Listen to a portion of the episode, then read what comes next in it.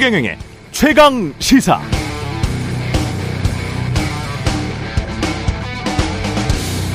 네, 지난 17일 KBS 단독 보도 감사원에서 공공건설을 담당했던 한 간부가 차명회사를 통해 피감 기관 등으로부터 수억 원대 공사를 따낸 정황이 공수처에 적발됐다는 소식이 있었습니다. 차명회사의 등기부 등본상 대표는 박모 씨였지만 실질적 사장은 감사원 간부 김 씨의 모친이었고 경영은 김씨 동생이 맡아서 했다고 합니다. 이렇게 회사를 차려놓고 감사원 간부 김 씨는 공공건설 사업 감사를 총괄하는 역할을 했는데 2018년부터 2020년까지 중소대기업 심지어는 피감 기관인 공기업으로부터도 여러 건의 계약을 따냈다는 것. 감사원 내부 감찰로 밝혀진 사실이긴 합니다만 정황이 이런데도 감사원의 최종 징계는 정직 3개월 처분이었다죠. 정권 초 기세 등등하게 각종 공공기관 감사하면서 들이댔던 잣대 그대로 대입해 본다면 감사원 전체를 감사해야 할산 아닐까요? 이게 단지 한 사람의 일탈일 뿐이라고 누가 장담할 수 있겠습니까?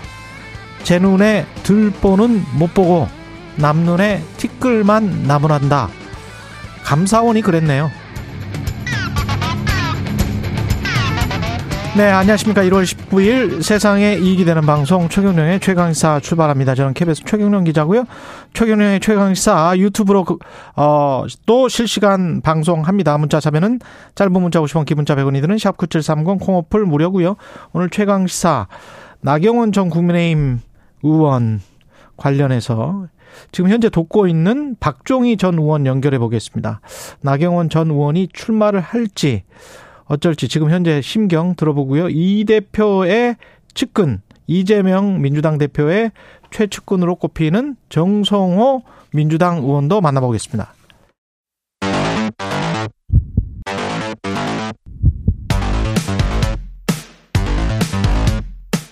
오늘 아침 가장 뜨거운 뉴스 뉴스 unboxing 자 뉴스 unboxing 시작하겠습니다. 민동기 기자 김민하 평론가 나와 있습니다. 안녕하십니까? 안녕하십니까? 예. 국정원이 민주노총을 압수수색했는데 민주노총 간부 중에 누군가 간첩이 있다 이런 혐의입니까? 국가보안법 위반 혐의고요. 예. 민주노총 본부 사무실 그리고 영등포구에 있는 보건의료 노도 사무실 등을 이제 압수수색을 했는데 한 10여 곳에 대한 압수수색 영장을 집행을 했습니다. 아, 일단 민주노총 국장하고요. 보건의료노조 실장 그리고 제주 지역 시민단체 대표 전 금속노조 간부 등 총 4명이 국가보안법 위반 혐의 피의자로 특정이 됐고요. 압수수색은 이들의 사무실과 자택, 차량, 신체, 휴대전화 등을 상대로 광범위하게 좀 실시가 됐습니다. 어제 민주노총 사무실 압수수색을 시도할 때 한 50여 분간 대치했거든요. 일단 민주노총은 변호사의 조력을 받을 권리가 있다면서 막아섰고요. 어, 결국에 이제 변호인이 와서 서로 영장을 확인을 하고 협의한 끝에 수사관 5명만 입장을 했는데 11시간이 좀 지나서 이제 압수수색이 아, 좀 그랬군요. 끝났습니다. 예. 굉장히 오래 진행이 됐고요. 일단 국정원이 혐의를 두고 있는 부분은 어, 조금 무시무시한 내용인데 예. 2017년 9월과 2019년 8월 이들이 각각 캄보디아 푸놈펜하고 베트남 하노이에서 북한 공작원과 회합했다고 일단 국정원은 판단을 하고 있고요. 만났다. 그렇습니다. 그리고 피의자들의 혐의와 관련된 증거가 노조 사무실과 컴퓨터 등에 보관이 돼 있을 것으로 국정원은 추정을 하고 있습니다.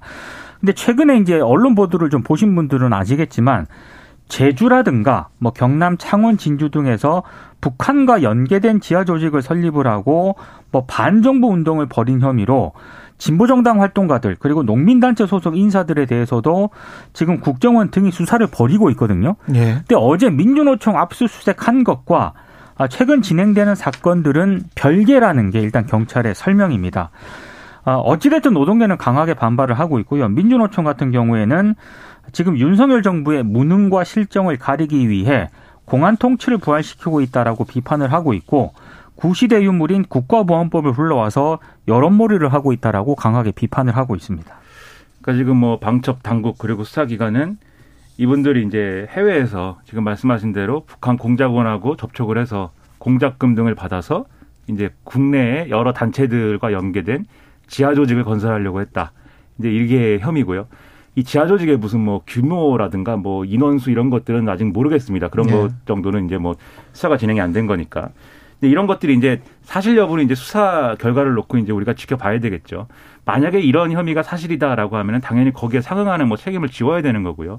이 본인들의 행위에 대한 책임을 져야 되는 것인데 지금 여러모로 이제 우려는 있습니다. 어떤 우려들이냐면 과거에 보면은 이제 이런 방식으로 별로 그렇게 대단치 않은 어떤 문제들을 가지고 없는 사실을 막 만들어내서 조직 사건 만들기도 하고 옛날에 이제 그런 일도 있었거든요. 어, 독재 정권 때 그랬죠. 그렇죠. 네. 그리고 이제 최근에 어떤 예를 들자면 서울시 공무원 간첩 사건 뭐 이런 거 있지 않습니까? 그런 것도 결과적으로는 막 중간에 이제 수사기관이라든가 방첩 당국이 뭐 증거를 뭐 조작을 해가면서 그렇게 해가지고 이제 뭐 유죄 판결을 받게 막 받, 받도록 하려고 기도를 하고 뭐 이랬는데 잘 안 되는 사례도 있고 하니까 의심의 눈초리들은 있어요. 그래서 이게 이제 이른바 공안몰이라든지 이런 논란으로 번지지 않도록 수사를 제대로 하는 게 중요하다고 생각이 되고요. 그리고 이제 언론의 입장에서 보면은 이 사건에 이제 민주노총 간부가 이제 연계가 돼 있다. 이 사실을 가지고 좀 부풀리는 어떤 그런 보도라든가 이러는 결도 있는 것 같아요. 예를 들면 지금 이제 어제 이 압수수색할 때도 수사기관이 계속 강조한 게 민주노총이라든가 이런 단체에 대한 압수수색이 아니다. 이 개인에 대한 압수수색이다. 이걸 강조를 했거든요. 그러니까 민주노총의 전반적인 활동이나 이런 거하고의 이제 문제는 지금 포인트가 아니다라는 건데 언론 보도나 이런 걸 보면 민주노총이 계속 어떤 뭐 반미 반미 구호랄지 무슨 뭐 그런 류의 어떤 구호를 내세운 게 마치 북한의 지령을 받아고 그런 사업을 한 것처럼 이제 묘사를 하고 있단 말이죠. 근데 그거는 이제 별개일 수 있는 것이고 뭐 그럴 수도 있고 아닐 수도 있는 것인데 별개일 수 있는 것이고 지금 단계에서 뭐 그렇게 볼 여지는 없는 것인데 어쨌든 그렇게 보도하고 하는 것들은 오히려 그런 것들이 이 수사에 대한 논란을 키울 수 있는 것이기 때문에 지금은 이제 이 수사의 결과를 어, 잘 지켜보는 것이 훨씬 더 중요한 상황 아닌가 생각이 됩니다. 수사 결과는 지켜봐야겠지만 시기라든가 맥락을 봤을 때 네. 조금 의혹을 제기하는 시선들도 있는 것 같습니다. 이게 음. 왜냐하면 그 언박싱에서도 한번 슬쩍 언급을 해드린 적이 있는데 국정원의 대공수사권이 내년에 이제 경찰로 넘어가거든요. 그렇죠. 그래서 국정원이 이 대공수사권을 지키려고 음. 혹시라도 좀 무리하게 좀 이런 수사를 하는 것 아니냐라는 그런 시선이 하나 있고요. 특히 최근에 또 정진석 국민의힘 비상대책위원장이 간첩은 국정원이 잡는 게 맞다 이런 발언도 했거든요. 그러니까 맥락상 봤을 때 조금은 좀 이상한 시선을 좀, 음, 좀 보내고 있는 그런 시선이 분명히 있고 또 이 윤석열 정부 들어서 국정원의 역할이 굉장히 확대가 되고 있거든요. 최근에는 그 신원검증센터 있지 않습니까? 공직, 고위공직자 신원을 조사하는 뭐 이것도 신설을 한다 그러고 또 재계를 상대하는 경제협력당도 신설한다 그러고 그러니까 국정원이 몸집을 상당히 키우고 있습니다. 그래서 이런 것과 또 연관하는 그런 시선도 있고 또 하나는 윤석열 정부가 이 반노조 정책을 굉장히 가속화하고 있지 않습니까? 노동계 입장에서 봤을 때는 그것과 결부시켜서 그러니까 지금 네. 이 민주노총 같은 경우에는 뭐 대공수사권 문제도 국정원의 입장에서는 걸려 있지만 결국에는 반노조하고도 좀 맞물려 있는 그런 거거든요. 그러니까 일석이조 정책을 또 가는 거 아니냐 뭐 이런 음. 해석도 음. 나오고 있습니다. 이 대공수사권과 관련돼서는 국정원이 대공수사권을 원래는 갖고 있다가 경찰이 이관을 하도록 국회가 한 것은 국정원이 그걸 악용해서 여러 가지 이제 과거에 이제 앞서 말씀드린 그러한 좀 정당하지 않은 일들을 했기 때문이에요. 그래서 이번 이 수사가 만약에 이제 그런 시선 때문에 어, 어 이 수사의 어떤 뭐랄까 신뢰성이라든가 이런 게 떨어지면은 국정원이 무리했다 이런 비판을 받게 되면은 오히려 대공사건 이관 문제에 있어서는 국정원이 불리해질 수 있는 거거든요. 그렇죠. 그렇기 네. 때문에 그렇기 때문에 수사를 잘 해야 되고 이 잘이라는 거의 의미는 이게 과도한 어떤 이 정치 공세가 그렇죠 예. 되지 않도록 정치적 맥락이 아니라 정말 이 국가의 안보를 위해서 하는 수사라는 걸 스스로 증명할 수 있을 정도의 그 정도의 수사가 이루어져야 된다고 저는 생각합니다.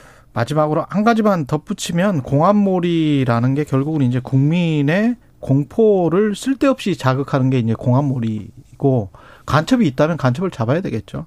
하지만 제가 느끼는 한국 사회의 분위기는 간첩이 있으면 좀 뻘쭘할 것 같은 그런 상황인 것 같아요. 예, 자유민주주의 체제가 굉장히 확고한 그렇죠. 나라라고 생각을 하는데, 네.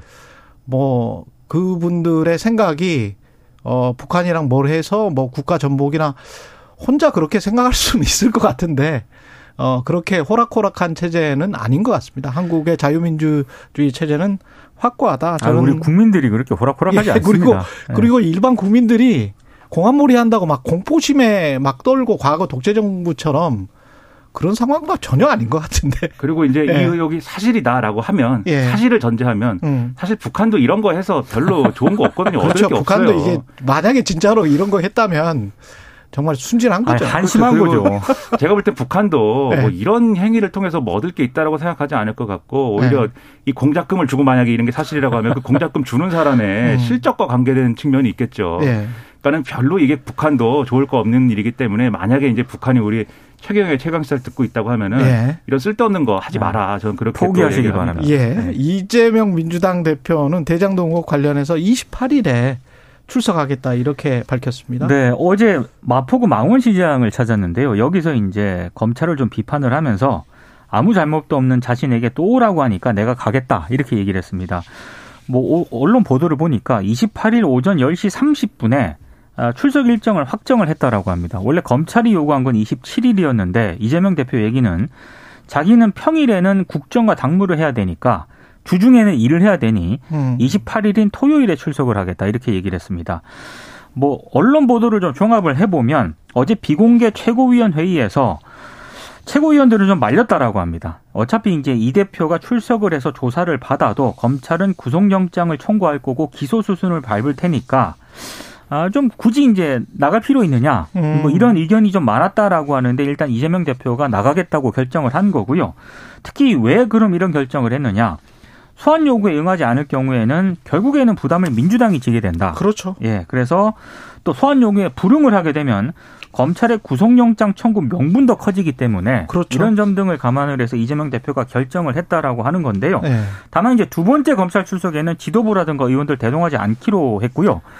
어제 9시 뉴스에 이재명 대표가 또 인터뷰를 했- KBS 9시 뉴스 네. 인터뷰했습니다. 했던데 일단 검찰이 변호사비 대납으로 기소를 하면 미쳤다고 생각한다 이렇게 얘기를 했고 낫 도깨비라는 단어가 들어있더라고요.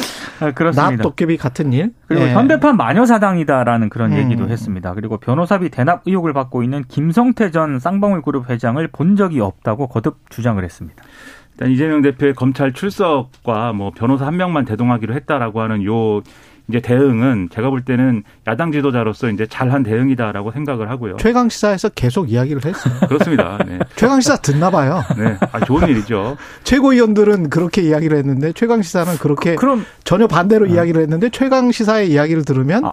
최강 시사의 이야기가 더 잘 먹히는 것 9시 같은데. 뉴스에서 네. 최강 씨도 한번 나와야 되는 거 아닙니까? 그러게 아, 나오셔야 되는데. 이미 이제 나왔기 때문에 틀렸습니다. 이제. 근데 이제 이재명 대표 입장에서 이제 두 가지를 생각한 것 같아요. 첫 번째가 이제 민 기자님 말씀하신 정치적 조건.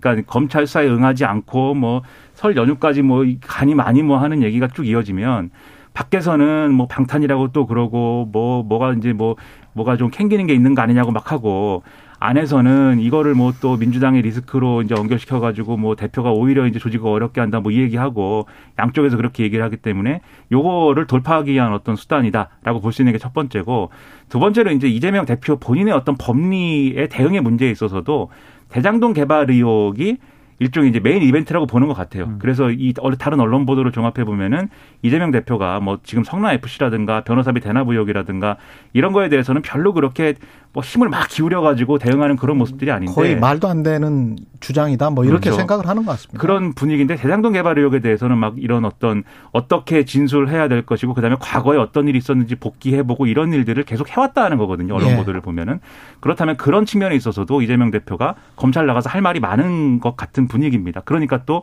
출석을 해서 승부를 보겠다 이 판단을 하고 있는 걸로 생각이 됩니다. 예, 검찰은 그리고 김성태 전 쌍방, 쌍방울 회장 구속영장 청구를 했고요. 오늘 새벽 0시 40분쯤에 이제 구속영장 청구했는데요. 심사 포기했으니까 영장 심사 포기했으니까 구속되는 겁니다. 예. 그렇습니다. 그런데 일단 심사 포기한 이유는 변호인들의 설명이 이렇습니다. 성실하게 조사를 받기로 했고 반성하는 의미에서 음. 영장 실질 심사 참여를 포기했다라고 일단 입장을 밝혔고요. 어, 좀 특이한 거는 뭐 횡령이라든가 배임이라든가 자본시장법 위반, 뇌물공여, 외국환 관리법 위반, 증거인멸 교사 등의 혐의로 구속영장을 청구를 했는데 예. 검찰이 이재명 대표에 대한 변호사비 대납 의혹 관련 혐의는 적용을 안 했습니다. 그러니까 요건 아마 또 뭐. 예, 요건 아마 이재명. 음. 대표에 대한 수사를 좀 하고 나서 그리고 이제 검찰이 최종 판단을 할 것으로 보이는데요. 지금 당장은 뭐가 없다는 것일 수도 있- 있을 네. 것 같고요. 그러니까 법원이 빠르면 오늘 저녁 혹은 늦어도 오는 20일 새벽에 김성태 전 회장에 대한 영장 발부 여부를 결정할 것으로 보입니다. 음. 이게 이제 김성태 전 회장에 대해서 어제도 말씀드렸습니다만 우선 그 자본시장법 위반이나 이런 것부터 차근차근 지금 수사를 해나가야 되는 입장이에요 검찰 입장에서는 그리고 그런 것들은 사실 어 이 규명하기 어느 정도 이제 쉬운 문제일 수 있지만 변호사비를 대납했다라는 거는 지금 이제 법조계의 의견이나 이런 걸 들어보면은 이거는 좀 이 규명하기가 마지막 단계에서 이제 규명을 해도 해야 될 것인데 규명하기 쉽지 않은 문제일 것이다라고 또 얘기를 하거든요. 오히려 이제 지금 뭐 예를 들면은 이 대북 송금과 관련된 문제에 있어서는 어느 예상하지 못한 어떤 그런 것들이 더 나올 수 있는 그런 여지가 있는데 음. 그것이 이제 변호사법 변호사비 대납까지 갈 것이냐는 미지수기 때문에 그래서 그것과 이제 이것은 전혀 다른 별개의 문제이기 때문에 그렇죠. 예. 그래서 이제 영장 청구하는 혐의나 이런 것들에 이제 적시가 안 된 거지만 근데 음. 결과적으로는 그 부분도 결국은 수사를 하겠죠. 음. 앞으로 과정을 쭉 지켜보는 게 필요합니다.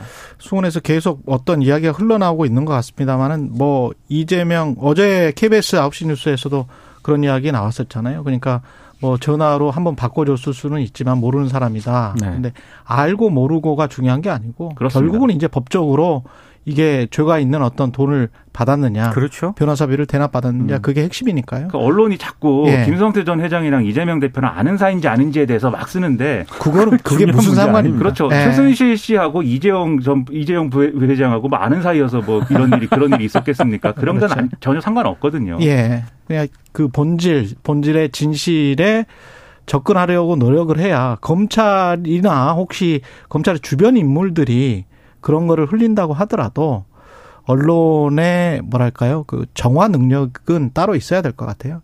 나경원 전 의원이 다시 자맹을 했다. 이게 출마를 안 할 수도 있겠습니다. 근데 언론들의 해석은 좀 나뉩니다. 예. 예, 근데 어찌됐든 어제 예정됐던 일정은 전부 취소를 했고요. 음. 자맹에 일단 들어갔습니다. 일단 그 초선 의원들이 원래는 어제 한 43명이 이제 나경원 전 의원을 규탄하는 이른바 그 성명서에 43명이 이름을 올린 것으로 일단 보도가 됐었는데 어제 오전에 또 7명이 추가가 돼가지고 한 10명으로 늘어났거든요. 그러니까 국민의힘 초선 의원들이 상당히 좀 앞서고 있는 그런 상황인데 이 부분에 대해서는 좀 비판적인 여론도 좀 만만치 않은 것 같습니다. 이게 왜냐하면 결국에는 공천을 빌미로 이 초선 의원들을 상당히 뭐 돌격대 비슷하게 줄 세우는 것 아니냐 이런 비판도 제기가 되고 있는 그런 상황인데요. 특히 이제 초선 의원들 같은 경우에는 이른바 윤심 논란이 제기될 때마다 항상 이게 초선 의원들이 앞장서는 그런 모습을 보였거든요. 그래서 결국에는 내년 총선에서 공천을 받아야 되니까 음. 그러니까 좀 그런 측면을 좀 고려하는 좀뭐 비판 뭐 이런 것도 나오고 있는 상황입니다. 그러니까 더 이상 소장파는 없는 것 같아요. 옛날엔 맞습니다. 소장파라 그랬는데, 그러니까 초선 의원들이 원래는 소장파는 좀 개혁적이고 그렇죠. 뭔가 좀 맞서는 듯한 그렇죠. 이게 있었는데 뭔가 소신이 있는 것 같고 네. 뭐 그런 분위기가 옛날엔 있었는데 지금 성명에 43명이 참여했다고 이제 말씀하셨는데 이게 성명이 43명이 모여서 냈으면은 그걸로 이제 끝내야 되잖아요. 뒤늦게 이제 어 하, 뒤늦게 승차하신 분들이 있습니다. 7명이 더 여기에 이름을 올려가지고 50명이 됐다고 그러고. 아 그래요? 이름을 안 올리면 공천 못 받는 거 아니냐 이런 예, 얘기까지 그렇죠. 나왔습니다. 그리고 심지어 이 중에 두 명은 당 선관위원이었는데 선관위원을 사퇴했대요. 그러니까 이름을 올리는 게 선관위원 하는 것보다 훨씬 중요하다 이런 분위기인 것 같고 근데 만약에 나경원 전 의원이 어제도 뭔가 발언을 하고 행보를 했으면 재선 의원들도 성명 냈을 건데 어, 움직임이 없어서 보류했다. 이 얘기도 있고 제가 또 주목한 건 홍준표 대구시장이 하루에 30분만 이제 중앙 정치를 위해서 시간을 쓰는데 글을 계속 매 연일 올리고 있어요. 어제 올린 거는 이제 부창 부수. 그러니까 제가 요약해서 말씀드리면 부부가 너무 욕심이 많은 거 아니냐. 한국 사회에서는 용납 안 된다 이런 얘기인데 무슨 얘기냐면 나경원 전 의원은 배우자가 이제 판사지 않습니까? 그 판사의 대법관 이 어, 어떤 예정설 이런 것들이 있는데 그러면은 뭐 이 부부가 다 어떤 정계와 사법 사법에서 최고의 자리를 추- 예, 추구하는 거냐? 그럼 안 되는 건다. 이게 개인 신상에 관한 거죠. 홍준표 시장 그 전에는 건물 투기 의혹에 대해서 해명해라 이렇게 썼는데 연일 이렇게 다방면으로 조여오는 걸 보면은 나경원 전 입장 입장에서는 상당히 이제 좀 고민스럽고 긴장이 되는 그런 모드가 아닐까 생각이 됩니다. 예, 이 소식까지 전해드려야 되겠네요. 이 정치인들도 뭐 기자들도 마찬가지입니다만은 사실 뭐 이 점점 직장인화 돼가고 있다는 느낌이 들거든요. 이 공천도 이- 이거 직장에서 한 번 더 재계약 갱신하려고 하는 그 아주 중요한 단초가 되는 그런 거잖아요. 근데 이게 직장인화 되고 있는 게 맞, 맞는가는 싶어요. 이거는 국민의힘 민주당 다 좀 들어보시면 좋을 것 같은데 본인들이 좀 소명의식을 가지고 본인들이 맨날 민생 민생 그랬으면 그것과 관련된 가치 있는 어떤 일을 하겠다. 나는 어떤 일을 하고 싶어서 국회의원이 되겠다. 그 이야기를 좀 했으면 좋겠어요. 그렇죠. 그걸 위한 연명을 예. 하고 성명을 내야지. 그렇죠. 나경원 출마하지 마라라는 의미의 성명 이런 이- 것들이 이게 뭡니까 이게? 국민들이 어떻게 보겠습니까? 이게 뭡니까? 맨날 정치 공학만 이러니까 난무하는 거예요. 힘 있으면 뭐 합니까? 국민들을 위해서 쓰지도 않을 거면서 돈 2억씩 받아먹고 말이죠. 좀- 뉴스 좀 unboxing. 네. 민동기 기자 김민하 평론가였습니다. 고맙습니다. 고맙습니다. KBS 일라디오 최경영의 최강시사 듣고 계신 지금 시각 7시 40분입니다. 오늘 하루 이슈의 중심. 당신의 아침을 책임지는 직격 인터뷰. 여러분은 지금 KBS 일라디오 최경영의 최강 시사와 함께하고 계십니다. 네, 국민의힘 전당대회를 둘러싼 내부 갈등이 거세지는 분위기입니다. 사실상 출마 결심이 섰다는 나경원 전 의원이 대통령실로부터 강력한 견제구를 맞고 예정된 일정까지 취소, 자맹 모드에 들어갔습니다. 분위기가 달라진 건지 나경원 전 의원을 돕고 있는 박종희 전 의원 전화로 연결돼 있습니다. 안녕하세요, 의원님. 네 네, 안녕하십니까. 예. 그 어제 예정돼 있던 대전시당 신년 인사회 참석을 안 했고 일정을 취소를 했는데 어떤 내부 논의가 있었습니까 지금? 어, 그저께 대통령실 비서실장의 그 강력한 입장이 나오면서 굉장히 예. 좀 당혹스럽고 예. 또 여러 가지 공개 행사에서 또 기자들 질문이라든가 했다가 또 다른 또 문제가 나올 것 같은 여러 가지 생각들을 좀 정리하기 위해서 지금 좀 어, 침잠이나 숙고 모드로 들어가 있습니다. 그렇군요. 대통령실 비서실장의 이야기는 입장문에서는 정확한 진상 파악에 따른 결정이다. 그간 처신을 어떻게 생각할지 본인이 잘 알 것이다. 이게 핵심적인 내용인데 네. 그 전에 이제 나경원 전 의원은 대통령 본인가 아닐 것이다. 전달 과정에 좀 왜곡이 있었다. 이런 입장이었고요. 네 네. 그러면 어떻게 보면 대통령과 대통령을 둘러싸고 있는 호위무사라고 해야 될까요? 그분들의 생각이 다를 수 있다. 나경원 전 의원의 주장은 그거였는데 대통령실은 아니다. 이거잖아요. 네. 그러면 이제 네. 나경원 전 의원은 어떻게 해야 되는 거죠? 그 대통령실 주변 분들 거기서 흘러나오는 여러 가지 얘기들이 나경원 전 대표 원내대표 입장에서는 억울한 게 많을 수가 있어요. 지금 뭐 어, 부동산 투기를 했다, 뭐 어떻다, 뭐 이런 얘기들이 이제 나오는데 어 옛날에 이제 같이, 같이 고시기 공부를 했던 그런 인연도 있고 또 가족과의 어떤 연관 이런 것들도 있고 또 선거 때 에, 정말 몸을 던져서 윤석열 대통령의 당선을 바랬던 그런 입장에서는 이제 어떤 사적인 관계도 있을 거고 공적인 관계도 있을 거고 또 본인이 이런 뜻이 아닌데 왜곡해서 어, 보도가 되고 또 대통령이 뭐 격려했다는 어, 그런 흔적도 보이고 하니까 이 공사적으로 여러 가지가 뒤섞인 감정인 것 같습니다. 예. 지금 가장 혼란스러운 상태죠. 그 예. 혼란스러운 상태다. 가장 고심하는 부분은 뭘까요? 지지율이 최근에 떨어졌다는 그런 여론조사 보도 때문인지 아니면 대통령의 마음이 무엇일까? 그것을 헤아리는 것, 건가요? 어, 둘 다 다 될 수가 있고요. 둘 다 다 될 수 있다. 지지율 떨어지는 부분은 좀 이미 예상을 했기 때문에 어, 그거는 일시적인 현상으로 보고 어, 당에 대한 애정이라든가 그 어, 지도자로서의 뭐 리더십이라든가 이런 것들이 이제 보도가 되면서 또 내년 총선에 가장 적합한 당 대표가 누구 누구인가 하는 그런 부분에서는 자신감이 있기 때문에 예. 어, 조금 이제 어, 충격과 혼란 같은 게 좀 있는 건데 이렇게 뭐 어, 나경원 전 대표도 워낙 정치 경험이 오래된 여, 저 중진 의원이기 때문에 그렇죠. 어, 조금 극복을 잘할 거로 이렇게 봅니다. 출마나 불출마 여부는 언제 입장을 발표하게 될까요? 어, 아무래도 이제 대통령 나가 계신데 경제 외교, 국익 외교 하실 때 국내 정치 문제로 어, 걱정을 끼쳐드리는 거는 조금 이제 조심스럽기 때문에 어, 귀국 이후에 어, 할 거고 또 당분간은 조금 어, 공개 행보는 좀 자제하고 좀 조용히 있으려고 합니다. 예. 근데 그 논쟁에 대한 팩트 체크가 먼저 돼야 되기는 합니다. 왜냐하면 나경원 전 의원의 워딩은 저출산 부위원장의 워딩은 구상을 좀 했었다. 이런 식으로 하면 어떨까? 구상을 좀 했었는데요. 뭐 이런 이야기였잖아요. 정확한 어딩은요. 예. 그 신혼 부부들에게 그 대출 전세자금 대출 이자를 지금 저리로 주고 있는데 예. 여기 조금 주- 불충분해서 예. 대출 이자를 경감할 부분은 없나 더 과감하게 원금을 일정 부분 탕감할 수 있는 부분은 없나 들여다보고 있다. 들여다보고 그런데 국- 있다. 네, 예. 들여다보고 있다. 네, 국토부와 함께 이거는 정교하게 검토하고 논의돼야 한다. 이게 이제 아.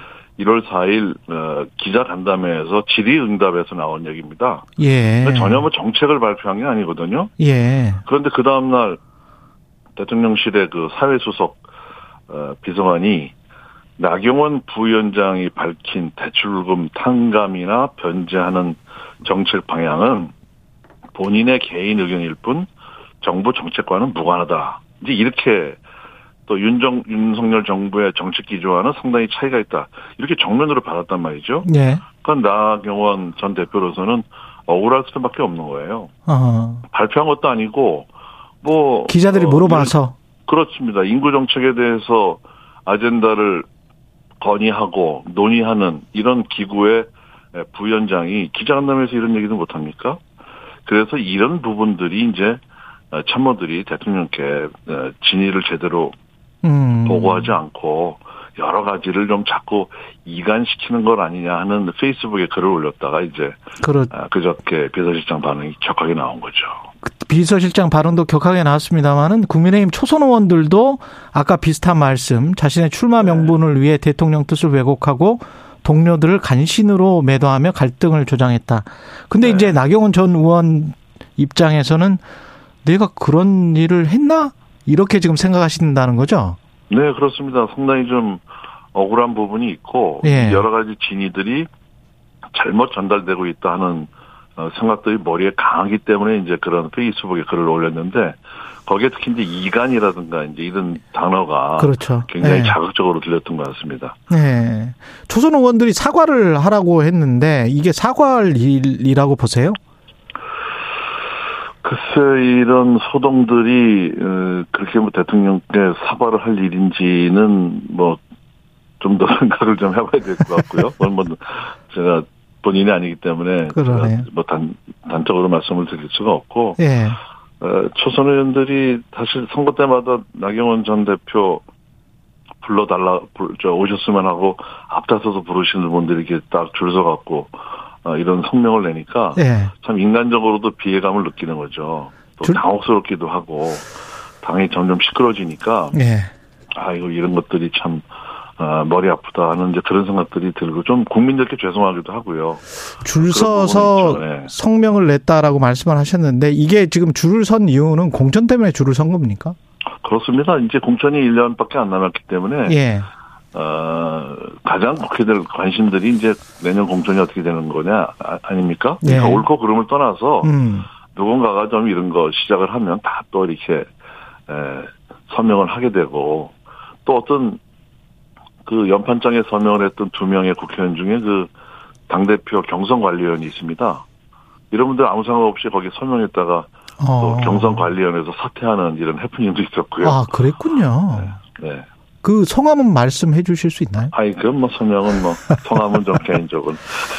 그렇군요. 그러면 이 대세나 주류 어차피 저쪽으로 가야 이제 공천을 받을 수 있다. 그런 당내 분위기가 좀 가득한가 보죠. 그렇죠. 뭐 굉장히 경직돼 있고 예. 어, 뭐 어떤 정치적인 고민을 하기에 앞서서 일단 아, 이런 음, 압력이라든가 또 분위기에 편성할 수밖에 없는 그런 뭐 의원들의 고충도 이해는 갑니다. 예. 김기현 의원이 지금 굉장히 가파른 상승세고 좀 여유 있는 인터뷰를 지금 하고 있습니다. 연대 포용 통합 연포탕 이야기를 하고 있고 그러면 대응해서 혹시 안철수 의원과 손을 잡고 김기현 의원은 그런 이야기를 하더라고요. 결선 투표제까지 생각하고 있지 않다. 1차에서 네. 과반 이상 득표. 어떻게 보세요? 이런 이런 전략? 50%를 이상 득표하는 건 쉽지 않을 겁니다. 네. 그 김기현 의원은 이제 처음에는 어 소위 윤심팔이 뭐 윤심 마케팅을 좀 했다고 비난을 많이 받았죠. 그래서 김장연대를 이제 공공연히 얘기하다가 예. 저는 이제 연포탕 마케팅으로 방향을 틀었는데 예. 지금 여론조사를 보면은 2차 투표에서 어, 나경원이 됐든 안철수가 됐든 뭐 같이 올라가면 굉장히 빠듯한 싸움이 될 거다 이런 어. 전망이 있지 않습니까? 예. 네. 그렇게 되면 만약에 결선에 올라가면 누가 올라가든지 안철수나 나경원 둘 중에 하나가 올라가면 손을 잡을 가능성도 있습니까? 글쎄 그거는 아무래도 어, 두분 다 이제 수도권 음, 의원들이시고 그렇죠. 예. 또 정치를 좀 잘 아시는 분들이기 때문에 음. 지금 지역적으로 조금 어, 저쪽 PK나 TK 쪽으로 권력의 의원들 숫자도 많고 그렇죠. 어, 여러 가지 쏠려 있기 때문에 그런 연대 가능성도 뭐 열려 있다 이렇게 봅니다. 홍준표 대구시장이 이 약간 이상한 소리를 했어요. 들리는 말로는 검증 과정에서 건물 투기 문제가 나왔다고 한다. 해명부터 하는 게 우선순위다. 이게 지금 나경원 전 의원을 겨냥해서 한 말인데 네. 이게 뭔가 팩트가 있는 겁니까? 글쎄 공직자 검증 과정에서 예. 있던 정보들이 어떻게 홍준표 대구시장 기회까지 들었는지 굉장히 의문스럽고요. 예. 그 신당동에 상가 건물을 샀다 이제 파는 과정에서 있었던 걸 얘기하는 것 같은데 예. 그게 이제 어, 취등록세라든가 양도세 같은 비용을 빼면 1,600만 원을 그 이득이 있었던 겁니다. 아, 건물인데? 이걸 네, 네, 상가 건물입니다. 신당동에 상가 건물. 예. 근데 이걸 투기라고 할 수 있는지 그래도 그것뿐만 아니고 무슨 다운 계약서를 썼네 대출을 과다하게 받았네 이런 얘기들이 돌고 있거든요. 예. 그러니까 이게 이제 나경원 전 대표가 서운하게 생각하는 부분들이고 아, 이제 이런 근거 없는 마타도를 계속 만드는 사람들이 바로 간신이다 음. 이런 얘기를 한 거죠. 예. 김행 비대위원은 결국은 총선도 대통령 얼굴 보고 하는 것이 당대표 얼굴 보고 하는 게 아니다. 중도 확장도 그런 선에서 이해가 돼야 된다. 이런 이야기를 하고 있고, 언론에서는 중도 확장이 과연 이렇게 윤석열 대통령 중심으로 해가지고 될까? 이런 의문표도 있고요. 어떻게 보십니까? 중도 확장이라는 게 뭐 정치 이념적인 측면도 있지만 예. 어, 윤 대통령의 국정 수행이 이제 성공적으로 끝나냐 안 끝나냐에 대한 평가가 될 겁니다. 예. 대통령 중간 평가 비슷하게. 예. 그런데 지나치게 뭐 대통령 개인기로 치른다라는 생각은 굉장히 위험한 것 같고요. 예. 그당 대표라든가 또 선대위원장이라든가 이런 당의 얼굴들이 얼마나 저 국민들에게 어, 국- 국힘의 어떤 정치 이념이라든가 미래 비전을 잘 제시하고 또 수도권 승리가 결국 관건 아닙니까? 그 수도권에 기반을 둔 정치인들이 당 대표가 돼야 저는 내년 총선 이길 수 있다. 그래야 그것이 중도 확장성으로 어, 이어질 수 있다 이렇게 봅니다. 수도권에 기반을 둔 당 의원이 대표가 돼야 그래야 중도 확장이 될 수 있다 이런 말씀이시네요. 그렇습니다. 지금 예. 저 국민의힘 지도부의 수도권 의원들 찾아볼 수가 없잖아요. 아, 다 밑에 대구, 뭐 울산, 뭐 어, 제일 위에 있는 분이 이제 서산 태안의 이제 성일정 의원 정도인데 예, 수도권이 완전히 벼 있어요. 지금 서울, 경기, 강원 뭐다벼 있습니다. 지금. 예. 알겠습니다. 여기까지 듣겠습니다. 지금까지 박종희 전 의원이었습니다. 고맙습니다. 네, 고맙습니다. 예, KBS 1라디오 최경련의 최강사 1부는 여기까지고요. 잠시 후 2부에서는 민주당 정성호 의원과 이야기 나눠보겠습니다.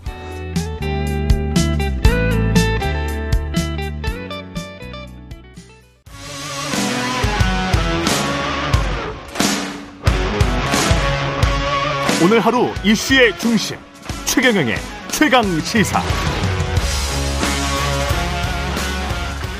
네, 또 오라고 하니 가겠다. 이재명 민주당 대표 검찰의 두 번째 소환 통보에 조사 받겠다 입장을 밝혔고요. 친명계 좌장으로 분류, 언론에서 분류를 하고 있는 정성호 더불어민주당 의원 나와 계십니다. 안녕하세요. 네, 안녕하세요. 네. 친명계 좌장 이거는 제가 좌장이 아닙니다. 자꾸 좌장이라는 말 안 썼으면 좋겠다 그랬는데 예. 그냥 이재명의 오랜 뭐 친구? 네, 친구이고 친구이자 뭐 정치적 동지라고 말하는 게 맞겠죠. 그게. 좌장은 따로 있습니까 그러면? 아, 좌장이 없습니다. 없습니까? 이재명 개라는 게 없는데. 네. 이재명 개가 없습니까? 네네.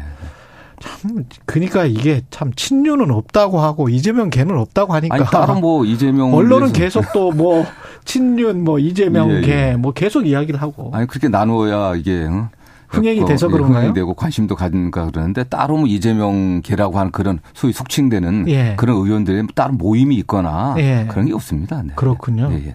지금 저 검찰에 출석하기로 결정을 했는데 직접 결정한 겁니까 이재명 대표가? 예, 뭐 본인이 결단한 것으로 알고 있습니다. 네. 예, 이유는 뭘까요? 아, 저는 어쨌든 이 사법적인 문제는 이게 당 대표이니까 에, 당과 뭐 분리된 수 돼서 이렇게 판단될 수는 없는 거겠죠. 예. 그러나 어쨌든 이 형사 사건에서 본인이 가서 본인의 문제이기 때문에 그렇죠. 본인 제일 잘 알고 예. 본인이 나가서 그 대응하는 게 맞겠죠, 그게. 아. 네. 검찰이 이렇게 건건이 불러내는 것에는 정치적 의도가 여전히 있다. 저는 이렇게 있다고 생- 보고 있습니다. 최소한 이게 야당 대표가 아니라고 하더라도 예. 일반 국민이라고 하더라도 여러 사건이 있다고 하면 음. 모아 갖고서 병합해서? 아, 병합해 갖고서 수사하는 게 맞겠죠. 그다음에 예. 이게 이 개개 사건들이 한두 달 수사한 게 아니지 않습니까? 이미 벌써 뭐 수개월 뭐 또뭐 1년 2년 이상 그 수사가 되온 사건들이거든요. 음. 모아서 정리해 갖고 에, 저한 번에 조사하는 게 맞다고 좀 보고 있고 음. 아, 더군다나 또 어쨌든 굉장히 정치적 쟁점이 되는 사건들이니까 예. 아, 이재명 대표 의 본인의 의견을 서면으로 좀 물어봐갖고 서면 조사한 다음에 정리를 해갖고 아 그래서 한 번에 정리되는 게 맞는 거죠 이게 음. 지금이 야 제1야당의 당 대표를 건건히 계속 불러내 갖고 망신 주고 하는 그 이유가 뭐겠습니까?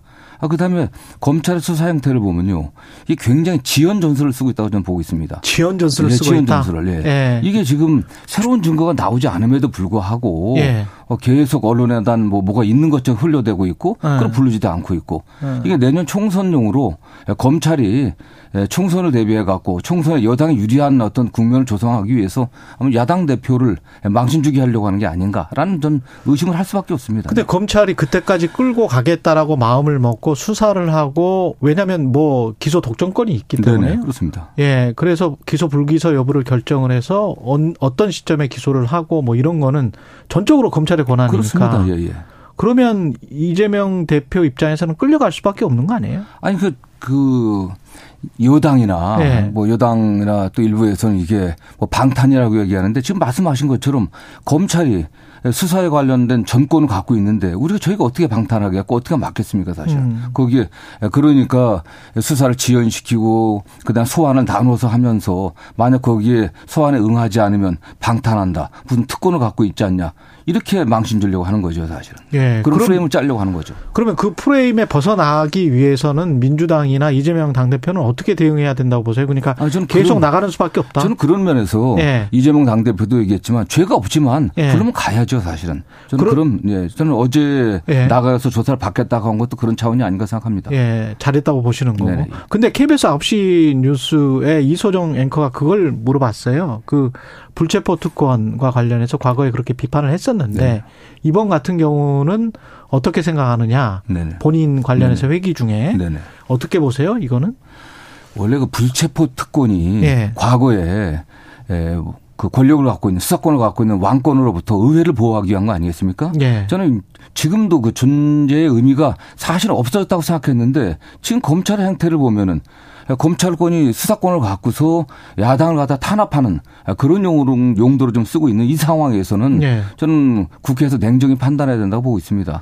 근데 이제 그것도 지금 이제 출석을 하고 뭐 이거는 그렇게 갈 수밖에 없다. 그렇고 그게 떳떳한 것이다라고 했다가 불체포 특권과 관련해서는 국회에서 판단할 수밖에 없다. 이거는 어떻게 받아들여야 될까요? 뭐 왜냐하면 이건 그 어쨌든 현재 예. 불체포 특권은 헌법을 개정하기 전에는 포기할 수는 없는 거거든요. 예. 국회의원들의 개별적인 양심에 맡기는 거 아니겠습니까? 그렇죠. 그렇죠. 대부분의 국회의원들이 불체포 특권을 포기해야 된다고 얘기하고 있습니다. 예. 그런 차원에서 국회가 이게 구속의 필요성이 있는지 없는지 예. 그걸 국회의원들의 자유로운 양심에 맡겨야 되는 문제죠. 그러니까. 그때 그러니까 예. 건건이 예. 이 관련해서 성남 FC건 대장동 관련 의혹이건 그다음에 이제 변호사비 대납과 관련해서도 지금 이야기가 나오고 있는 그런 것과 관련해서 이제 체포를 해야 되겠다 검찰에서 네네. 그쪽으로 체포 영장을 발부하면 네네. 그때 이제 국회가 국회의원들이 자유 알아서 판단할 것이다. 그런 문제죠, 이게. 체포의 필요성이 있는지, 이게 구속의 필요성이 있는지, 음. 국회의원들이 개별적으로 판단해야 될 문제지, 음. 만약 그 뭐 여야가 똑같이 에, 어떤 의원들이 예. 이건 다 무조건 또 당론으로 당론으로 구속해야 된다. 또 네. 구속하지 않아야 된다. 이렇게 결정할 수는 없는 문제죠, 사실. 당론으로 결정할 수는 없다. 네네. 근데 이재명 당 대표가. 스스로 어 내가 좀 더 큰 정치인으로서 우뚝 서기 위해서 네네. 이것도 받아들이고 네. 그리고 가서 또 실질 심사도 받고 네네. 이렇게 하는 게 더 저는 그렇다고 하면은 예. 검찰에서 체포 영장을 발부하지 말고 음. 본인이 저 법원에 자진 출석하겠다. 음. 법원에 영장 그 청구하게 예. 되면은 예. 뭐 그렇게 할 수도 있겠죠. 아, 체포 영장이 발부될 것 같으면 네. 본인이 자직 출, 자진 출석해서 네. 그런 어떤 정치인으로서의 모양, 네. 예, 이거를 검찰도 또 지켜줘야 되는 거 아니냐 예, 그런 예. 말씀이신 것. 같은데. 예. 그 최근에 지금 김성태 전 회장이 구속되면서 이제 어떻게 보세요? 이게 변호사비 대납과 어떤 연관이 되는 사건입니까? 저는 그 한동훈 법무부 장관이 예. 뭐 건건이 지금 뭐 현안에 대해서 마치 사실이 확정된 것처럼 이야기하고 예. 제1야당의 당대표를 공격하고 있습니다. 음. 아, 최근에 한 장관이 이야기를 하면서 팩트와 증거로, 증거와 팩트로 얘기해야 된다고 얘기를 했는데 지금 이재명 당대표의 변호사비 대납 관련해 갖고 도대체 또 뭐 누구에게 줬다는 건지 전혀 나오질 않습니다. 어떤 증거가 있다는 건지.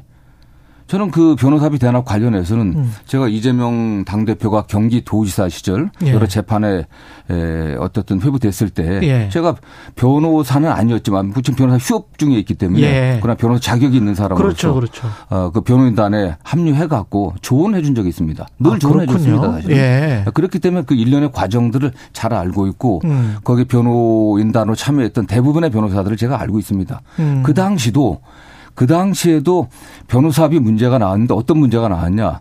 적지 않은 변호사들이 이거 우리가 그냥 무료로 해줘야 되는 거 아니냐. 예. 연수원 동기, 동기고 선후배들인데 예. 이런 얘기가 나왔는데 그 당시도 저도 그렇게 됐을 때 나중에 기부행위 문제들이 나오니까 이건 사실상의 기부다. 예, 예. 그렇기 때문에, 아. 기부죠, 사실은. 뭐. 예. 예. 그렇기 때문에 이거는 적정한 금액은 받아야 된다 해갖고 적정하게 지급을 했습니다. 사실. 어, 네네. 그게 한 3억 다 합쳐갖고.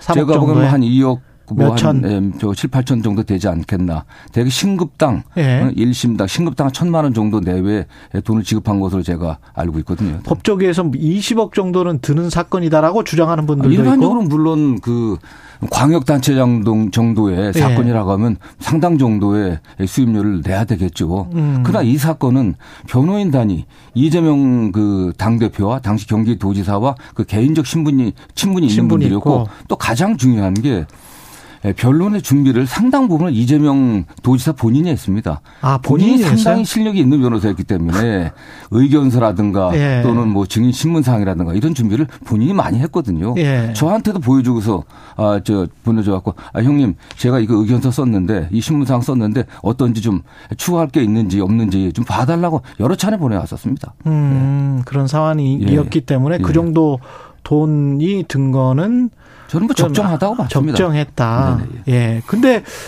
이렇게 검찰이 그러면 뭔가 두 사람이 서로 알 수도 있다. 그런 어떤 녹취도 있는 있다. 뭐 이렇게 이야기를 하는 거는 뭔가 언론에 흘리는 거라고 보시는 거예요? 저는 그렇다고 보고 있습니다. 지금 관련이 없는데. 예, 예. 다른 사건에 관련해서도 네. 이재명 당대표의 참모들의 관- 사건에 관련해서도 음. 수사한 검사가 수사한 내용을 아는 검찰에서 나오지 않으면 알 수 없는 내용들이 그대로 다 흘러나왔어요. 성남 FC 관련해서도 이재명 당대표가 조사를 받고 나오자마자 조사한 그 내용이 바로 일부 언론에 흘러나가지 않았습니까? 그게? 예. 바로 그렇죠. 그런 거죠, 사실은. 네. 이 사건에 관련해서도 도대체 어떤 증거가 있는지 음. 대개 지금 뭐, 에, 그 김성태 그 전 쌍방울 대표 회장의 비서실장이라고 하는 사람이 누구면 들었다고 아는 겁니까? 그게 아는 사이로 들었다. 예. 정말 그런 식입니다, 사실은 그게. 아는 사이라고 들었다는 녹취가 예. 그런 내용 자체도 검찰이 흘리지 않으면 알 수가 없는 내용이죠. 예. 도대체 이재명 당대표하고 김성태 회장하고 뭐 통화 기록이 하나 몇 개 나와 있는 적이 있습니까? 아니, 뭐가 있습니까, 사실은. 그 다른 물- 건도 마찬가지예요. 물증은 내놔라. 예. 예. 아, 대장동 증거로 얘기를 해야죠, 증거로. 근데 대장동과 관련해서는 사실을 교묘하게 이제 왜곡해서 이거는 검찰이 몰아가고 있다. 이게 지금 이재명 당대표의 네네. 주장인데 네네. 그 법리적으로 다툼이 이, 있게 되지 않을까요? 아니, 범죄적 다툼은 당연히 있겠죠. 예. 사실 이게 배임의 여부가 그렇죠. 이게 시장으로서 그 임무에 위배했는지 안 했는지 예. 이게 과연 그런 정책적 판단인지 예. 예, 이재명 당대표는 시장 때 정책적 판단이었다. 시장으로 할 수 있는 권한 내에서의 정책적 판단이었다 얘기하는 거니까 예. 그런 부분을 예, 그런 부분은 검찰이 일방적으로 흘리고 마치 그것이 범죄인 것처럼 언론에 흘리고 음. 국민들이 그렇게 느끼는 거 아니겠습니까? 예. 우리 헌법은 무죄 추정의 원칙이에요. 검찰이 증거를 대고 유죄를 입증해야 됩니다. 그렇죠. 그런데 검찰이 얘기하면 마치 유죄가 확정된 것처럼 지금 언론에 보도가 나오고 있지 않습니까? 예. 지금 검찰의 행태는 뭐냐? 너가 네가 죄가 없으면 네가 증명하라는 겁니다. 사실은.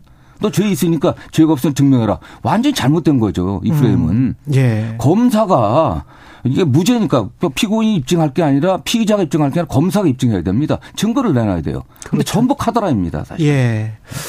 이재명 대표의 검찰 수사 둘러싼 당내 의견도 좀 궁금합니다. 왜냐하면 정치적으로 이게 이제 사법적인 문제이긴 하지만 정치적으로 분명히 이제 총선 때까지 영향을 미칠 것 같은데 이 체제로 총선까지 이어질 수 있을까요? 뭐 정치라는 게뭐 생물이라고 하지 않습니까? 그게 예. 상황들 앞에 많은 변화가 있겠죠. 예. 변화가 있겠고 다만 아, 이재명 대표도 얘기한 것처럼 경기도지사 때 네 건의 재판을 하면서도 일주일에 두 번씩 법원에 법정 출석하면서도 뭐 경기도정을 가장 성공적으로 이끌었다고 평가를 받고 있고 광역 단체장 중에서 늘 거의 대부분 1등을 했습니다. 예. 지금 이재명 당대표가 이 사, 검찰 사건 때문에 당무를 소홀히 한 적이 없지 않습니까, 그게. 누구보다도 부지런한 사람이고 또 누구보다도 민생을 챙기고 있습니다. 저는 뭐 그런 점들을 국회의원도 알고 있기 때문에 또이 재판에 많이 회부된다고 하면 물론 저는 검찰에서는 재판을 최대한 지연할 거라고 저는 생각하고 있습니다. 오히려 지연할 예, 것이다. 증거를 제때 내지 않고 증거를 제때 내지 않고 변호인들이 변론 준비를 못하게 해갖고 또 변호인들이 변론 준비를 위해 갖고 기일을 연장을 또 요청할 수밖에 없기 때문에 음. 그런 전술을 쓸 것을 저는 확신합니다. 그러면 네. 재판이 총선이 아니고 대선까지도 갈 수 있습니까? 저는 뭐 상당 정도 끌 거다. 일단 총선이 일단 눈앞에 뒀는데 검찰은 그런 전술을 그런- 지연 전술을 예, 우보 전술을 쓸 거라고 생각을 하고 있고요. 그러면요. 다만 지금 뭐 이재명 참모들의 지금 재판도 있기 때문에 또 그렇죠. 그 결과도 굉장히 중요하지 않겠습니까? 그렇죠. 예, 예. 저는 그 과정 그 다만 그 재판들도 예, 검찰이 지연할 거라고 저는 생각을 하고 있습니다. 왜냐? 예. 검찰이 제가 보기엔 유죄 확신이 없기 때문에 아. 유죄 확신이 있고 명백한 증거가 있다 그러면 이렇게 하지 행태를 하지 않습니다. 정진상 김용도 유죄 예. 확신이 없다 검찰은 지금. 본인의 얘기를 공소장에다가 표현하고 증거로 뒷받침하면 되거든요. 예. 장관이 한 장관이 얘기한 것처럼 증거 팩트를 얘기하면 됩니다. 예. 그런데 지금 검찰은 증거 팩트를 얘기하는 게 아니라 이게 언론 플레이로 지금 이야기를 하고 있거든요. 그래서 근- 네. 근데 지금 정진상 김용을 말씀을 하셨지만 이재명 당대표와 관련된 재판 유무죄와 관련해서 어, 계속 재판이 진행되고 있다고 하더라도 정진상 김용이 관련해서 몇 천만 원을 받았다. 사적으로 뇌물이라도 받았다라고 네. 하면 네. 그게 정치적인 부담감 책임으로 크게 돌아올 가능성. 저는 사적 뇌물에 대해서는 예. 본인이 뭐 어쨌든 에, 본인이 데리고 있던 참모들의 음. 과오니까 그건 적절한 그 유감 표명이 있어야겠죠. 예. 만약 그게 유, 확, 유죄로 확정이 된다고 하면 예. 그러나 지금 뭐 김용 뭐전 부원장 같은 경우 아 지금 뭐 정치 자금으로 아, 정치 자금 이제 선거 대선 경선 그렇죠. 자금을 받았다는 예. 건데 하여튼 어느 부분에서 어느 부분에서 검찰이 에, 검찰의 그 수사 결과에 대해서 다른 결과가 나온다고 하면은 음. 저는 오히려 그것이 이 검찰이 그야말로 정치 보복적인 네, 수사를 한 게 아니냐라고 그런 것이 또 입증될 수 있는 계기도 만들어질 것좀 생각합니다. 내년 총선에 대응하는 민주당의 대응 전략은 결국은 재판에서 나오는 사실에 따라서 굉장히 좀 유동적일 수 있겠습니다. 일단 그 문제는 어떤 이재명 당대표가 예. 에, 공천을 하고 선거 총선을 지휘하는 게 적정하냐 안 적정하냐 이 문제겠죠. 뭐 그 당시 결국 결국 그러네요. 예, 결국은 예. 뭐그 당시 여론 아니겠습니까? 국민들이 이재명 당대표와 관련된 사건에 대해서 아, 저것이 과연 정말 억울하게 예. 억울하게 정치보복 당한 것이다고 하는 여론이 있다고 하면 뭐 응?